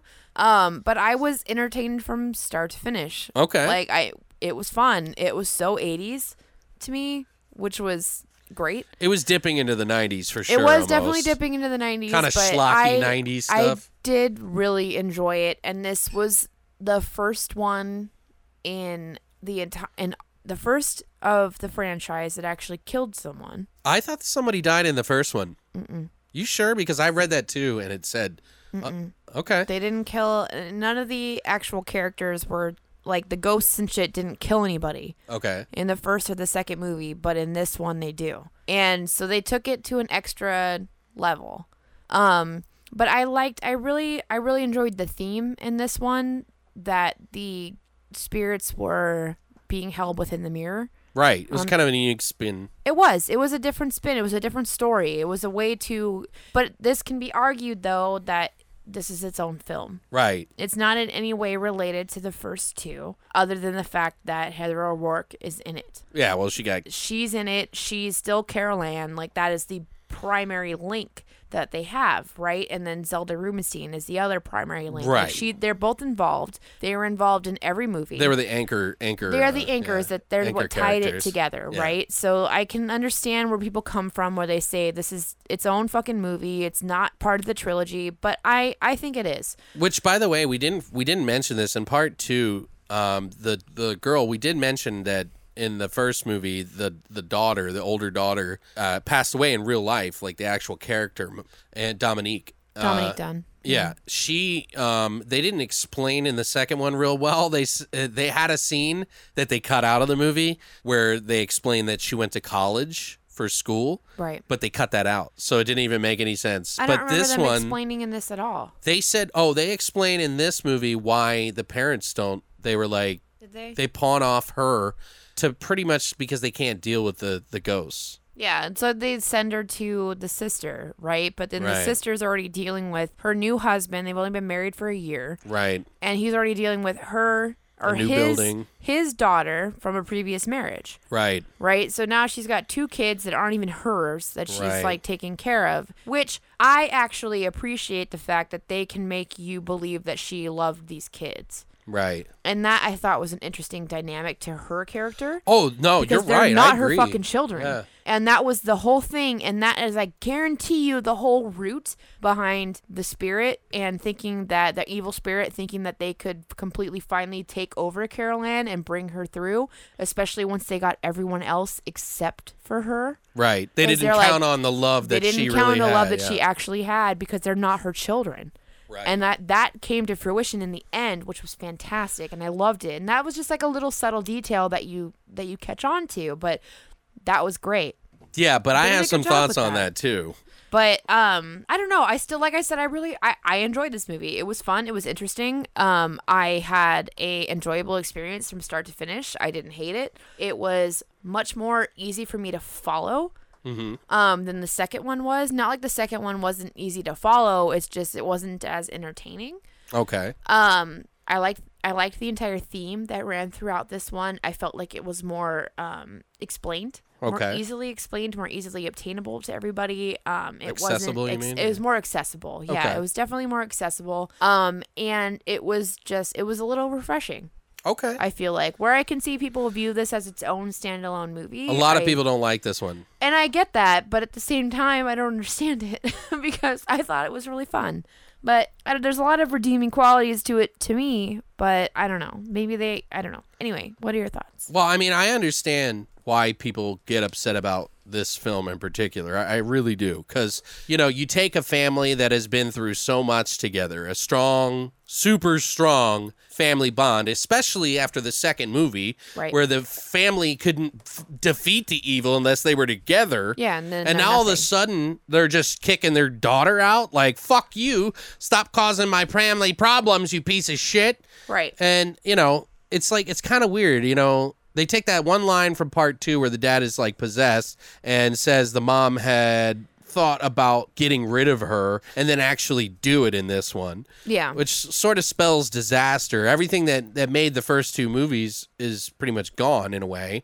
Uh, you pick new people to cash grab, essentially, is what a lot of people think. I'm not saying that I agree with this, and I'll get into that in a little bit. So I get it. Now, with that said, part three is missing the parents, which is very important. The brother, the original Reverend Henry Kane. But we do get Heather O'Rourke. We get cool mirror effects that aren't exactly pulled off perfectly every time. But I have to give them some credit because they did a goddamn did good job. They did a great fucking job. yeah, trying to orchestrate the mimicking of actors is fucking hard. That's insane. Yeah. Yeah, and like how they fucking did it is just, it's cool. they Like, probably did went through a lot of takes. Absolutely. Um, there is a lot of old school camera tricks that really work really well in this film. It's also got some wild ass practical effects, uh, although they are a little on the freaky, weird kind of slo- schlocky, Schlocky. side. Yeah, Yeah, schlocky. like it's still pretty creative for a movie that is missing so much of what got the franchise to that point.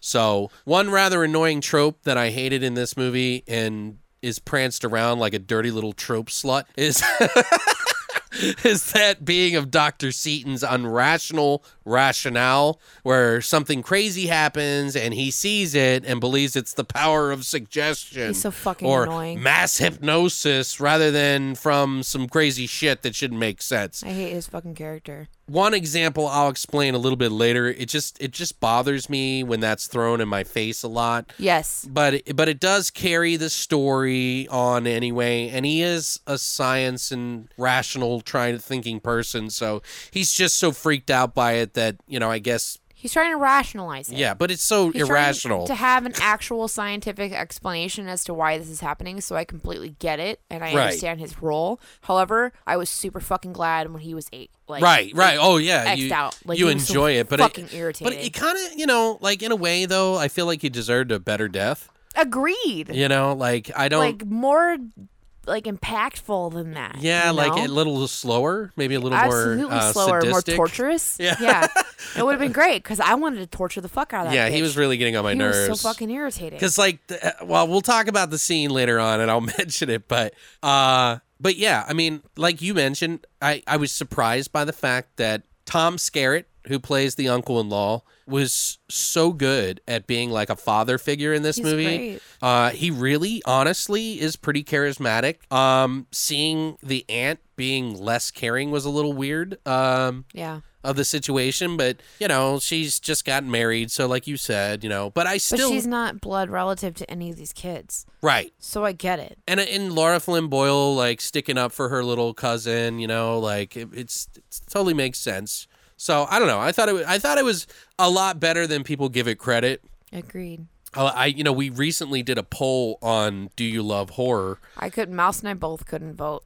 Really? Because it's too hard. We can't. It was supposed to be hard, man. We can't. Mouse was like, I don't know what to. I can't. And I for can't you- vote. And I'm like, I For agree. those of you that don't belong to Do You Love Horror on Facebook, it's a group that we made uh, to just like honor horror. And we have a, a really good group of people in there. Uh, not everybody always agrees on everything, but we're all pretty cool about it. Um, but we, we, I matched up Poltergeist, The Omen, and The Exorcist and said which franchise is the better one. And everybody picked, I believe it was Poltergeist.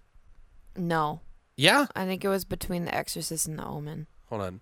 The well, no, it got updated today. He's like, The Omen is my shit, but I also really love The Exorcist. And I'm like, I don't. I'm not picking. I'm like, I'm not. I'm not. I'm not voting.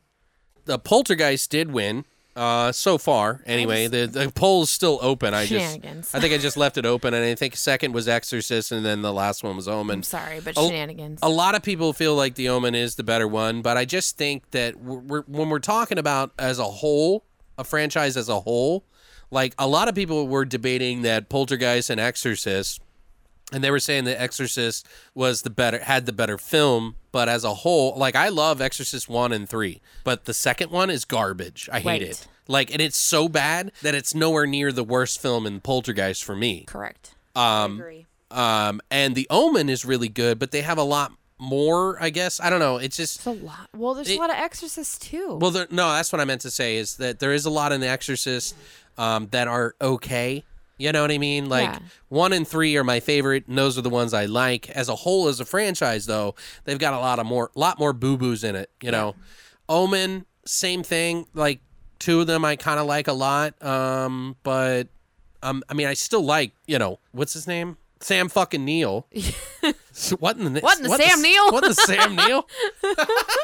but I just feel like you know Poltergeist in particular is good. Now the third one, I just almost don't feel like it's fair in comparison though, because I feel like Exorcist and Omen have so many more movies in the franchise than Poltergeist. I but I don't think that's necessarily it. If they would have had three strong, strong ones in the in the Exorcist, yeah, I just I don't know. I don't agree. Maybe I should vote.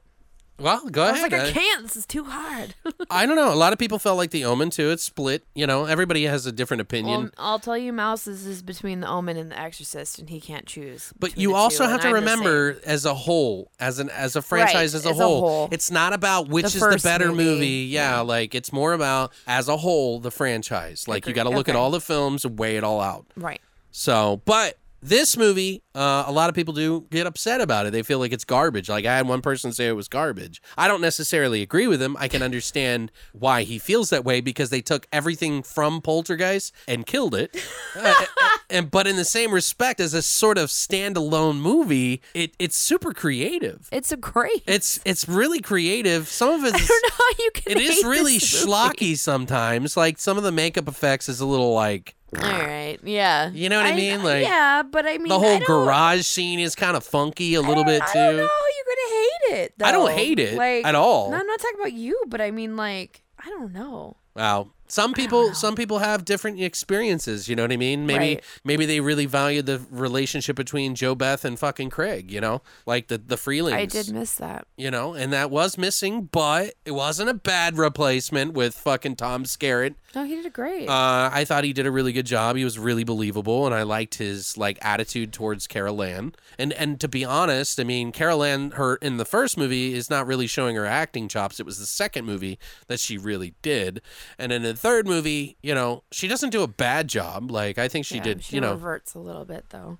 But yeah, She's not as great. She feels more cued. Right. Now there is some, you know, some trivia about this movie. Some again, of course, with dealing with death. Um, as most of you may or may not know, uh, this was the last movie of Heather O'Rourke, who plays Carol Ann, who died of cardiac arrest. In fact, in January 1987, Heather began to have flu like symptoms and her legs and feet swelled up. She was taken to Kaiser Hospital and they confirmed it was only the flu, but when the symptoms continued, they diagnosed her as having Crohn's disease, which is a chronic inflammation of in the intestines.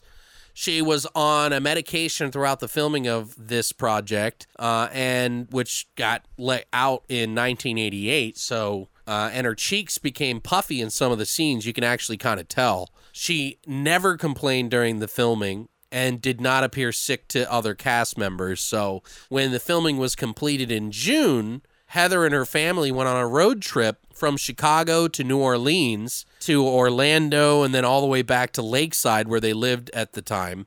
And Heather was well until January 31st of 1988. Super Bowl Sunday, it actually ended up being. Um, but she was unable to keep anything in her stomach and crawled into bed with her parents that night, saying that she didn't feel well. The next morning, February 1st, sitting at the breakfast table, she couldn't swallow her toast or Gatorade. Her mother noticed her fingers were blue and her hands were cold, and so she called. They called the doctors and was getting ready to pull her, uh, put her clothes on when Heather fainted on the kitchen floor. The paramedics came in and insisted that she was re- and, and Heather insisted that she was really okay and was worried about missing school that day. Uh, in the ambulance, actually, Heather suffered a cardiac arrest and then died on the operating table at 2:43 p.m. at the tender age of 12.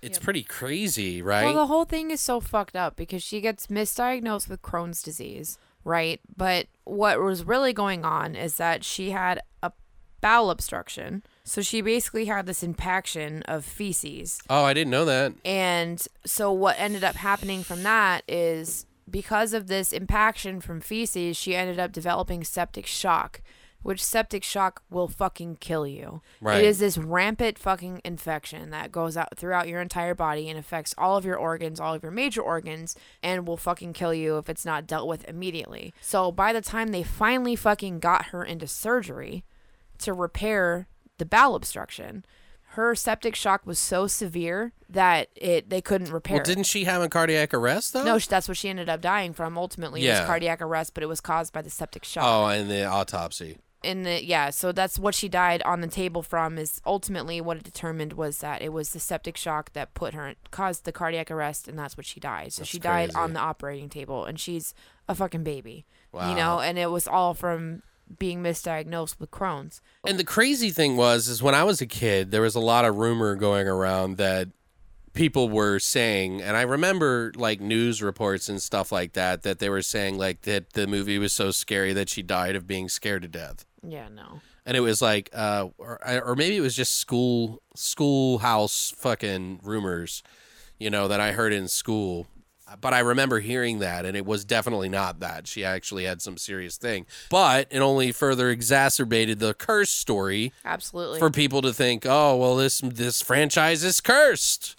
yeah, because now that's four people that have died between 1982 and 1988. Right, and then there was two more. So, So it's just you know, and these are four people that are like two of them are main characters, essentially child actors, um, that had unexplained essentially deaths Right. or unnatural couple murders, a way. couple, yeah. You know, it was a murder, and then you know, poor Heather passing away the way that she did, but then the other two were cancer and then the, a rare disorder. right, yeah. You know, and then several years down the line, People trying to, yeah. another murder, and then Zelda Rubinstein passes away in 2010. I'm pretty sure from natural causes, though. Actually, after after Heather O'Rourke passed away in February of 1988, after she finished her work on the film, uh, it was between April and June 1987 that they worked on the film. The decision of the director Gary Sherman was to temporarily shelve the project during its post production phase. However, due to the amount of money that had already been spent, MGM insisted that the film be finished and released as scheduled for June of 1988 or they would find someone else to do it. Apparently, after the film was given a PG rating by the MPAA in November of 1987, the studio had already decided to have Sherman reshoot the ending to make it more graphic in order to kind of give it a PG 13 rating because they felt like that was the sweet spot. But uh, planning for the reshoot began in December of 1987 and continued into January 1988, but was temporarily put on hold when O'Rourke died February 1st. The reshoot, which used a stand in for Heather, eventually took place in March, and the film was then re edited and given a PG 13 by the MPAA in April. So, Sherman, the director, who would later claim that no such reshoot took place, instead insisting that Heather died before they could film the original ending and that the current ending using the body double was what they hastily threw together when forced to finish the film. So, it was contradicted, though, by at least six other people who also worked on the film who confirmed that the original ending was, in fact, filmed before Heather died and that the reshoot of the ending took place after her passing. So it's really confusing. Yeah. Um, yeah, that, that was some of the uh, uh, crazy stuff that happened with this film. So it's kind of amazing that it still got put out. I don't think it's like, you know, I understand that maybe they want to put it on hold for the release and stuff because it's such a tragic respectful, time. Yeah, to be respectful. But, you know, a studio is a studio and they got to make their money, especially if it's already put in place to have a release date. Uh, that's a lot of money. Yep. Um, so I can kind of understand. Um, this movie in particular, by the way, Carol Ann's name apparently was said in this movie 121 times. Which seems minimal to me. I felt like it was said more than Carol. Ann, Carol Ann. Somebody should go in and Carol Ann. and edit the entire movie to say Carol Ann, That's it. like over like just the entire thing. Mm-hmm. Like I feel like somebody should do that. Maybe we should do that. Like it's just a half an hour of Carol Ann. Yeah. we'll have to count it too to make sure it's actually accurate too. I almost did because I was like, I feel like 121 is very minimal because I felt like I heard it way more. a than lot. That. That is a lot, but I'm like, there's scenes in particular where they say it like 40 fucking times. Right. like three minutes. I'm like, shut up. fucking a. I want to know how many times Carol Ann was said throughout the entire franchise, or one through three. That's what I want to know. Oh yeah. In in the movie, they uh, Tom Skerritt actually also makes a reference to Brian De Palma's Carrie, He does. it, to Nancy Yeah. Allen, his his his movie wife. it's great. Uh, It was since she was in the movie Carrie. Well, she's not Carrie. So it's almost like like Craig T. Nelson did. oh, one flew over the cuckoo's nest. Yeah, yeah. the one flew over the cuckoo's nest one. Yeah, but Zelda apparently Rubinstein or Steen, I never get that I right. Stein. Rubinstein Yep. uh, had to leave the production midway because of her mother's death, apparently. So. Yeah, sad. And she got sucked into the wall, like into the mirror or whatever. But it was pretty crazy. That was awesome. Um, also, after the filming of the scene where the cars chase Patricia and Bruce, the car's explosion set the entire set on fire, almost taking a crew member and a few cameras that uh, that guy was trying to rescue. uh, apparently, when Heather O'Rourke showed up for the filming the next day and heard about the incident from the director, she was relieved that no one was hurt. She said, "Did you get the shot?" Well, like did you get pure show business. yeah. Uh, I'm sure she's just real smart. Um, apparently, like I mentioned this before earlier on, that there was going to be a part four, but because of the death of Heather O'Rourke, the media scandal about the poltergeist curse that kind of like made everything worse. Kind of made it a, a difficult thing. A lot of people didn't want to do it, I guess, apparently. And the disappointing box office, which is pretty much the real reason why there was no part four, uh, kind of dissuaded the producers from continuing the film series. So, uh, you know, obviously it was rebooted in 2015 horribly, even though there are good things and good people involved in the movie. It just was not. It's like, first of all, guys, if you're going to take three movies that were used to make practical effects look good and then you make it into CGI, you're a fucking idiot. Yep. Like, I don't care if the actors are bad, but at least use practical effects. When will producers learn that there is a reason Never. why people fucking like these things? And it's not a matter of just age and all this other stuff. It's just part of it. Especially if you're going to try to appease the fans, try to do it. Like, I understand with like something like Ready Player One, where it's not practical effects, it's all CGI, but that's VR Right. makes sense. This doesn't. They fucked it up. Anyway, even some of the you know the writer actually even was on that on that thing. Like I said, there's good people involved. It's just eh.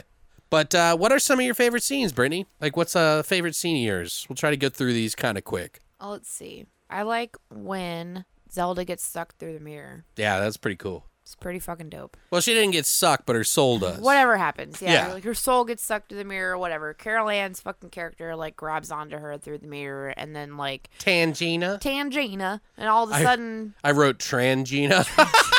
Misspelling, but I just like, what the fuck all of did a I write? sudden, she's just like this dried up corpse, right? And then, but she looks like kind of like a cockroach thing, Oh yeah. and yeah. then the older daughter, the guy's daughter, the oldest one, crawls through her, that was fucking awesome. which was amazing. So Yeah. she's just like blah, blah, blah, like crawling through this the face primarily, and then all of a sudden she just like spurts out, and it's like the daughter that's alive inside of Tangina's corpse, and I'm like, what the fuck just happened? yeah, it's all meaty and weird. It Yeah, ki- it is weird. It kind of makes me want some carrot cake or meatloaf or something. Meatloaf. Yeah, I wanted meatloaf. I don't know why, but it's just I like was, the whole time I'm like, hold the fuck? But yeah, then they just like grab her and take her in the shower and clean her off, and it's like, Right. but it's not her. it's not really her. It's not really her. Spoiler alert. Which Um, they fooled me yeah. totally. Oh no no I didn't yeah. see that shit coming at all. because they do a good job of They did a pretending. great fucking job. Her Well- and then the dude. I was like, what the Story wise, yeah. Anyway, yeah. Uh, in there's one scene in the very beginning. Uh, when they're taking the elevator Oh, yeah, and it yeah. jerks and makes an evil laugh and the aunt says what's wrong and like during this scene i thought to myself like wow your problem seems to be that the elevator has become sentient and makes matters worse it's laughing at you ma'am so we're gonna need a new elevator technician ma'am what you need is a priest I was like thinking of this whole thing, like, uh, guys, there was an evil laugh. Uh, you might want to get that checked out. Yep. Might want to call someone. Yeah. I want to. I don't know why I had a sippy, silly flapper voice, but that's what it reminded me of. I'm stupid, I know. That was just a little one, but I just thought it was funny. But there, there was that scene where Carol Ann goes to the special school that they make fun of her for being at, and you see a hand come up out of the desk and throw a mug into the mirror in front of the therapist. And this is the part that really drove me fucking nuts, and I have to mention it because he blames it on her mass hypnosis and manipulation and it's a very hair pulling trigger for me at that moment because he's like it's like an aha moment but it makes no sense because he's like ah i see. Because the mirror breaks the mug gets thrown he sees the hand he- Two way mirror. yeah, he looks like both ways like twice. He's like huh? Huh? Huh? Huh? Huh and then it breaks the mirror and he ducks and the people on the other side are like what the fuck and he's like and she had run out of the room already like what the fuck and he's like ah hypnosis mass hypnosis she simply suggested that I saw something in the mirror while simultaneously suggesting to you to tap on the mirror with your mug. Yeah, I'm stupid. It's like, what? yeah. Well, come on. come the fuck on. oh, that pissed me off. It's like, god damn. I mean, I know he's like a um, hypnosis Let's talk about how much that guy annoys me. Okay, go ahead. And going into my next favorite scene, when he gets fucking killed, which is great. Yeah, Um, actually, it wasn't as satisfying as I wanted it to be. right. like we Um, talked about. But yeah. the older sister, not sister, cousin, whatever, the older girl, um, character basically grabs him and throws him down the elevator shaft. Well, it's kind of cool how he gets led there. it's fucking excellent. He sees her. Like I love the mirror stuff that yeah, they did in it. it's so cool. Like yeah. the, this like double mirror thing. Like something else is going on on the other side of the the normal side. There's like reality, and then there's like this other sense of reality going on on the other side of the mirror. Right. Well, it's like a that's purgatory where- almost, Yeah, yeah. like that's where the spirits are held is on the other side of the mirror, right? And I, I don't know, it was really fucking cool. It's like the buffer between reality, Right. the other side of the mirror, which is cool. I, I think it's a cool idea, like what they did with it. But yeah, I loved it. I thought it was He sees- it was interesting. he sees Carol Ann. He follows. He sees her run down the mirrored hallway, which she's only on the mirrored side. Yep. and he follows her but doesn't see it and then goes to the elevator and the doors keep shutting on him and he tries to open it up and then the Lara Flynn Boyle character Donna pushes him down the the well or the well? Shaft. the fucking uh, the yeah the well shaft. She shoves him down the elevator shaft, like to his death, and you just hear like, and then Samara comes crawling out yeah, of the well? "Whoa." Like you just hear this splat, and you're like, and then eventually, like the elevator comes up, and you see like the corpse on top of it, and then later on, he's like insanely aged. right that is kind of weird I no guess because fucking sense. well I mean Tangina looked like a mummified fucking corpse Right. So I guess that's the whole point of so it. the but I don't evil know. is like sucking You're the really old. life It out of sucks them the yeah complete life out of you and turns you into like a dusty corpse. Right. Kind of like the mummy. Right. Stupid. Uh. that I was like, just be a regular corpse. The only other one that I liked was the the sort of the end scene um, where Pat the aunt chops off the Reverend's head and it kind of melts, Dope. and then he comes walking back. I thought that was really cool. I love that scene. Uh, another little mini one was the one where uh, Carol Ann she puts her hands on the mirror Oh, in the beginning. and the fingers come over her hand and then pull her up. that was cool. Like I was like, how did they do do that? Yeah, like I was like, that's really cool. I know they used like stunt doubles on the other side of the mirror to mimic reactions. But I think that the legs were kicking exactly the they same were the side. same. I was Yeah, kind of everything wondering how they did it. The same on Right. that, and that whole like scene, everything was mirrored identically. I don't think that was like one of those kind of things. I, I, don't think, think, so either. I think they just had some way of like moving her around. Fucking awesome. Maybe they just moved the mirror. yeah, I don't know. It was cool. All I know is it was cool. Now there is an original ending that we talked about kind of briefly, where it is different than the original ending, the one that you guys probably have seen if you've seen this movie. In the original ending that was scrapped uh, after Heather O'Rourke's tragic death, Patricia jumps through the glass pane into the apartment. She finds Carol Ann, Donna, Scott, Bruce, and Tangina frozen and dying. She then also becomes imprisoned in ice and gets attacked by Kane and her evil mirror reflection, who wants the necklace. Patricia tries to repel them against, uh, uh, uh, repel them, and declares unconditional love for her family, but trips over a frozen Tangina and falls on the floor. Carol Ann! I'm sorry, it's just funny. I just imagine. Carol Ann! Ah, Carol Ann! Carol Ann! She just trips over and she's like, Carol Ann! Uh, but she trips and falls over uh, Tangina on the floor. on the floor. Suddenly, Tangina frees her arm. I can't get over. I can't get over. it. Okay. Trangina. She trips over her on the floor, and suddenly Tangina frees her arm from the ice and grabs the necklace. She convinces Kane that she is the one who can take him to the other side, which is like this one in a way. Not Carol Ann. Kane puts his hand on the necklace, but instead of ascending, his face cracks and he explodes. Neat. The blast frees everyone, but annihilates Tangina and causes a violent thunderstorm. Patricia, Carol Ann, Donna, Scott, and Bruce finally leave the mirror dimension. Carol Ann sees the reflection of smiling Tangina in the mirror, who waves at them and sheds a tear. With the shot of a rising morning sun, and the movie ends. And then Tangina drops a log on the ground as she's walking. I'm sorry. I scared I did. I. I just- did. But yeah, and then she tra- Carol Ann. Carol Ann! She breaks her arm like it Carol- shatters. Oh, God! Carol Ann! God damn you, Carol Ann! you little bitch! Don't trip over my leg! Fuck you, Carol Ann! Carol Ann! But uh so uh what are your final thoughts on this movie in particular? And then we'll we'll we'll pick a winner. I pretty obvious, but- we had fun. I liked it. I feel Yeah. like everybody should just watch it. Just fucking watch it. Shut the fuck up. It's not First- terrible. It's not amazing, but it's not fucking terrible either. And then and none of the sequels do it do the first one justice. No. So like Who it- cares? it's still the first one in my opinion is the best. The winner is number one. Right. The But winner three the is still good to I don't give a watch. fuck, but three is still super fun. Just fucking watch it, enjoy it. Even if you want to look at it as its own as as its own entity, fine. If that's how you feel, cool. Whatever. Fucking watch it. It's worth it. It was entertaining. I really liked it. It had a lot of cool qualities to it. Like it was more entertaining to me than the second one. So there's that. First one's a classic. The first one's amazing. Yeah, first one's the I best. don't give a fuck what anybody says. Now, here's a question. What do you guys think the fourth one would have been? And this is what my thoughts are. I thought about like, okay, obviously Carol, Carol Ann, Carol grows. Sorry, guys, it's I know it's repetitive, um, but she grows up.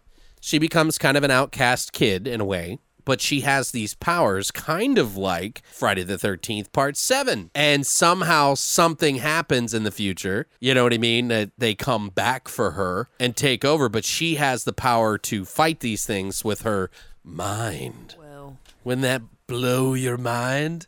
Yeah. I mean, it could be done kind of cool, but it probably would have been better if they had done it in the 80s or something. You know, maybe maybe if it is fast forward to the future, I guess she would have to be older. She's a teenager of some sort. Uh, I think it would be kind of cool, like if they would have done that. That would have been cool. What do you guys think? Do you think that would have been a good idea, or you're just like, fuck it, they've ruined everything on the third one? Carol Ann! Uh, but yeah, guys, um, that's it for Alex's birthday Poltergeist trilogy. I hope that we've done it somewhat justice, and and I, I'm definitely curious to see what you guys think about what we talked about. I mean, do you agree with us on some of these things? Uh, what are your thoughts about it? Um, I put a lot of thought into it, especially because I we did that poll Yeah. and then watching it again, I really was like kind of hyper focused on why I would like, and I and I went into the part three, uh, you know, thinking, you know, oh yeah, well I don't remember being that bad, but in the same regards, I understand. So I try to look at it from both sides, but I really feel like it's not a bad movie. Nope. I think it's creative. Um, It's not a bad movie. it's definitely not the first one, but nothing ever is. Nope. Second one, I was a little taken back that it wasn't as good as I remembered it because it's been a while. So maybe you're right about that. But what do you guys think? I want to know. How would you rate these in order? Carol Like Ann. Carol Ann. Carol Ann. God damn it. Fucking Tangina. Trangina. Carol Ann. Uh Ann. I just- so so yours is in order of 1, 3 and 2. one, three, and two. Mine's 1, 2 and 3. Oh. Just This is because legitimate order. I can't because of JoBeth and T uh I, they Craig T. almost Nelson. win it for me, but Right. no, it's one, three, and two. plus that fucking puking of the worm scene, that Pretty whole dope. fucking thing is pretty badass. But that like last thirty minutes kind of lost me. It's freaky, man. That shit was freaky to me as yeah, a but kid. that last thirty minutes, I was like, this is stupid. Right. I just I can't. um, do you guys have any other favorite scenes in these movies that we didn't mention? Sound off in the comments. Let us know what your thoughts are below. And guys, uh, thank you very much. I'm sure that I had some people on the stream uh, for the Twitch stream, and I th- want to thank everybody. Uh, I'm old and I hate it, and uh, don't go old. If enjoy your life while you still got it, you pieces of shit. Don't because you never realize that how much you have until you're too old to fucking not do anything anymore. And yeah, I'm dying. I'm dying. I'm fucking dying. Carol Ann. yeah, yeah, I'm gonna go to the light. Carol all right. Ann. And I hope that if I Do I go, go to the light? Yeah, Do I go I- away from the if- light? Where do I go? yeah, if I go to the light, you guys have a catalog of idiot me talking about my dumb shit here. Uh, but do us a favor, share this episode with your friends. Let people know. Uh, we greatly appreciate you guys. And if you like, don't forget we have a VIP club thing that we're doing. We're waiting on. I think it's like eight more. We had two since then, so we're waiting on eight more entries to do a giveaway. yeah. We feel that that's pretty reasonable to, for a twenty dollar gift card, right? All you have to do, if you haven't already, sign up at VI or at the VIP club on our website at longlivethevoid.com and you could win. Next week, though, we got our buddy Mike Saga coming into town. Mighty Mike. So he says, so if he backs out, I'll Kill him. show him this episode and be like, "You said it, and you you disappointed all the have to fans." do it, you piece of shit. If you guys remember, we did a Grave Plots episode with him and Jordan uh, and Patrick back last year for my birthday. So he's missing it just by a little bit, but he'll probably be screaming happy birthday and shit. He'll be screaming the whole time. But uh, I hope you guys stick around for next week. We'll see you guys then. Stay weird, monsters.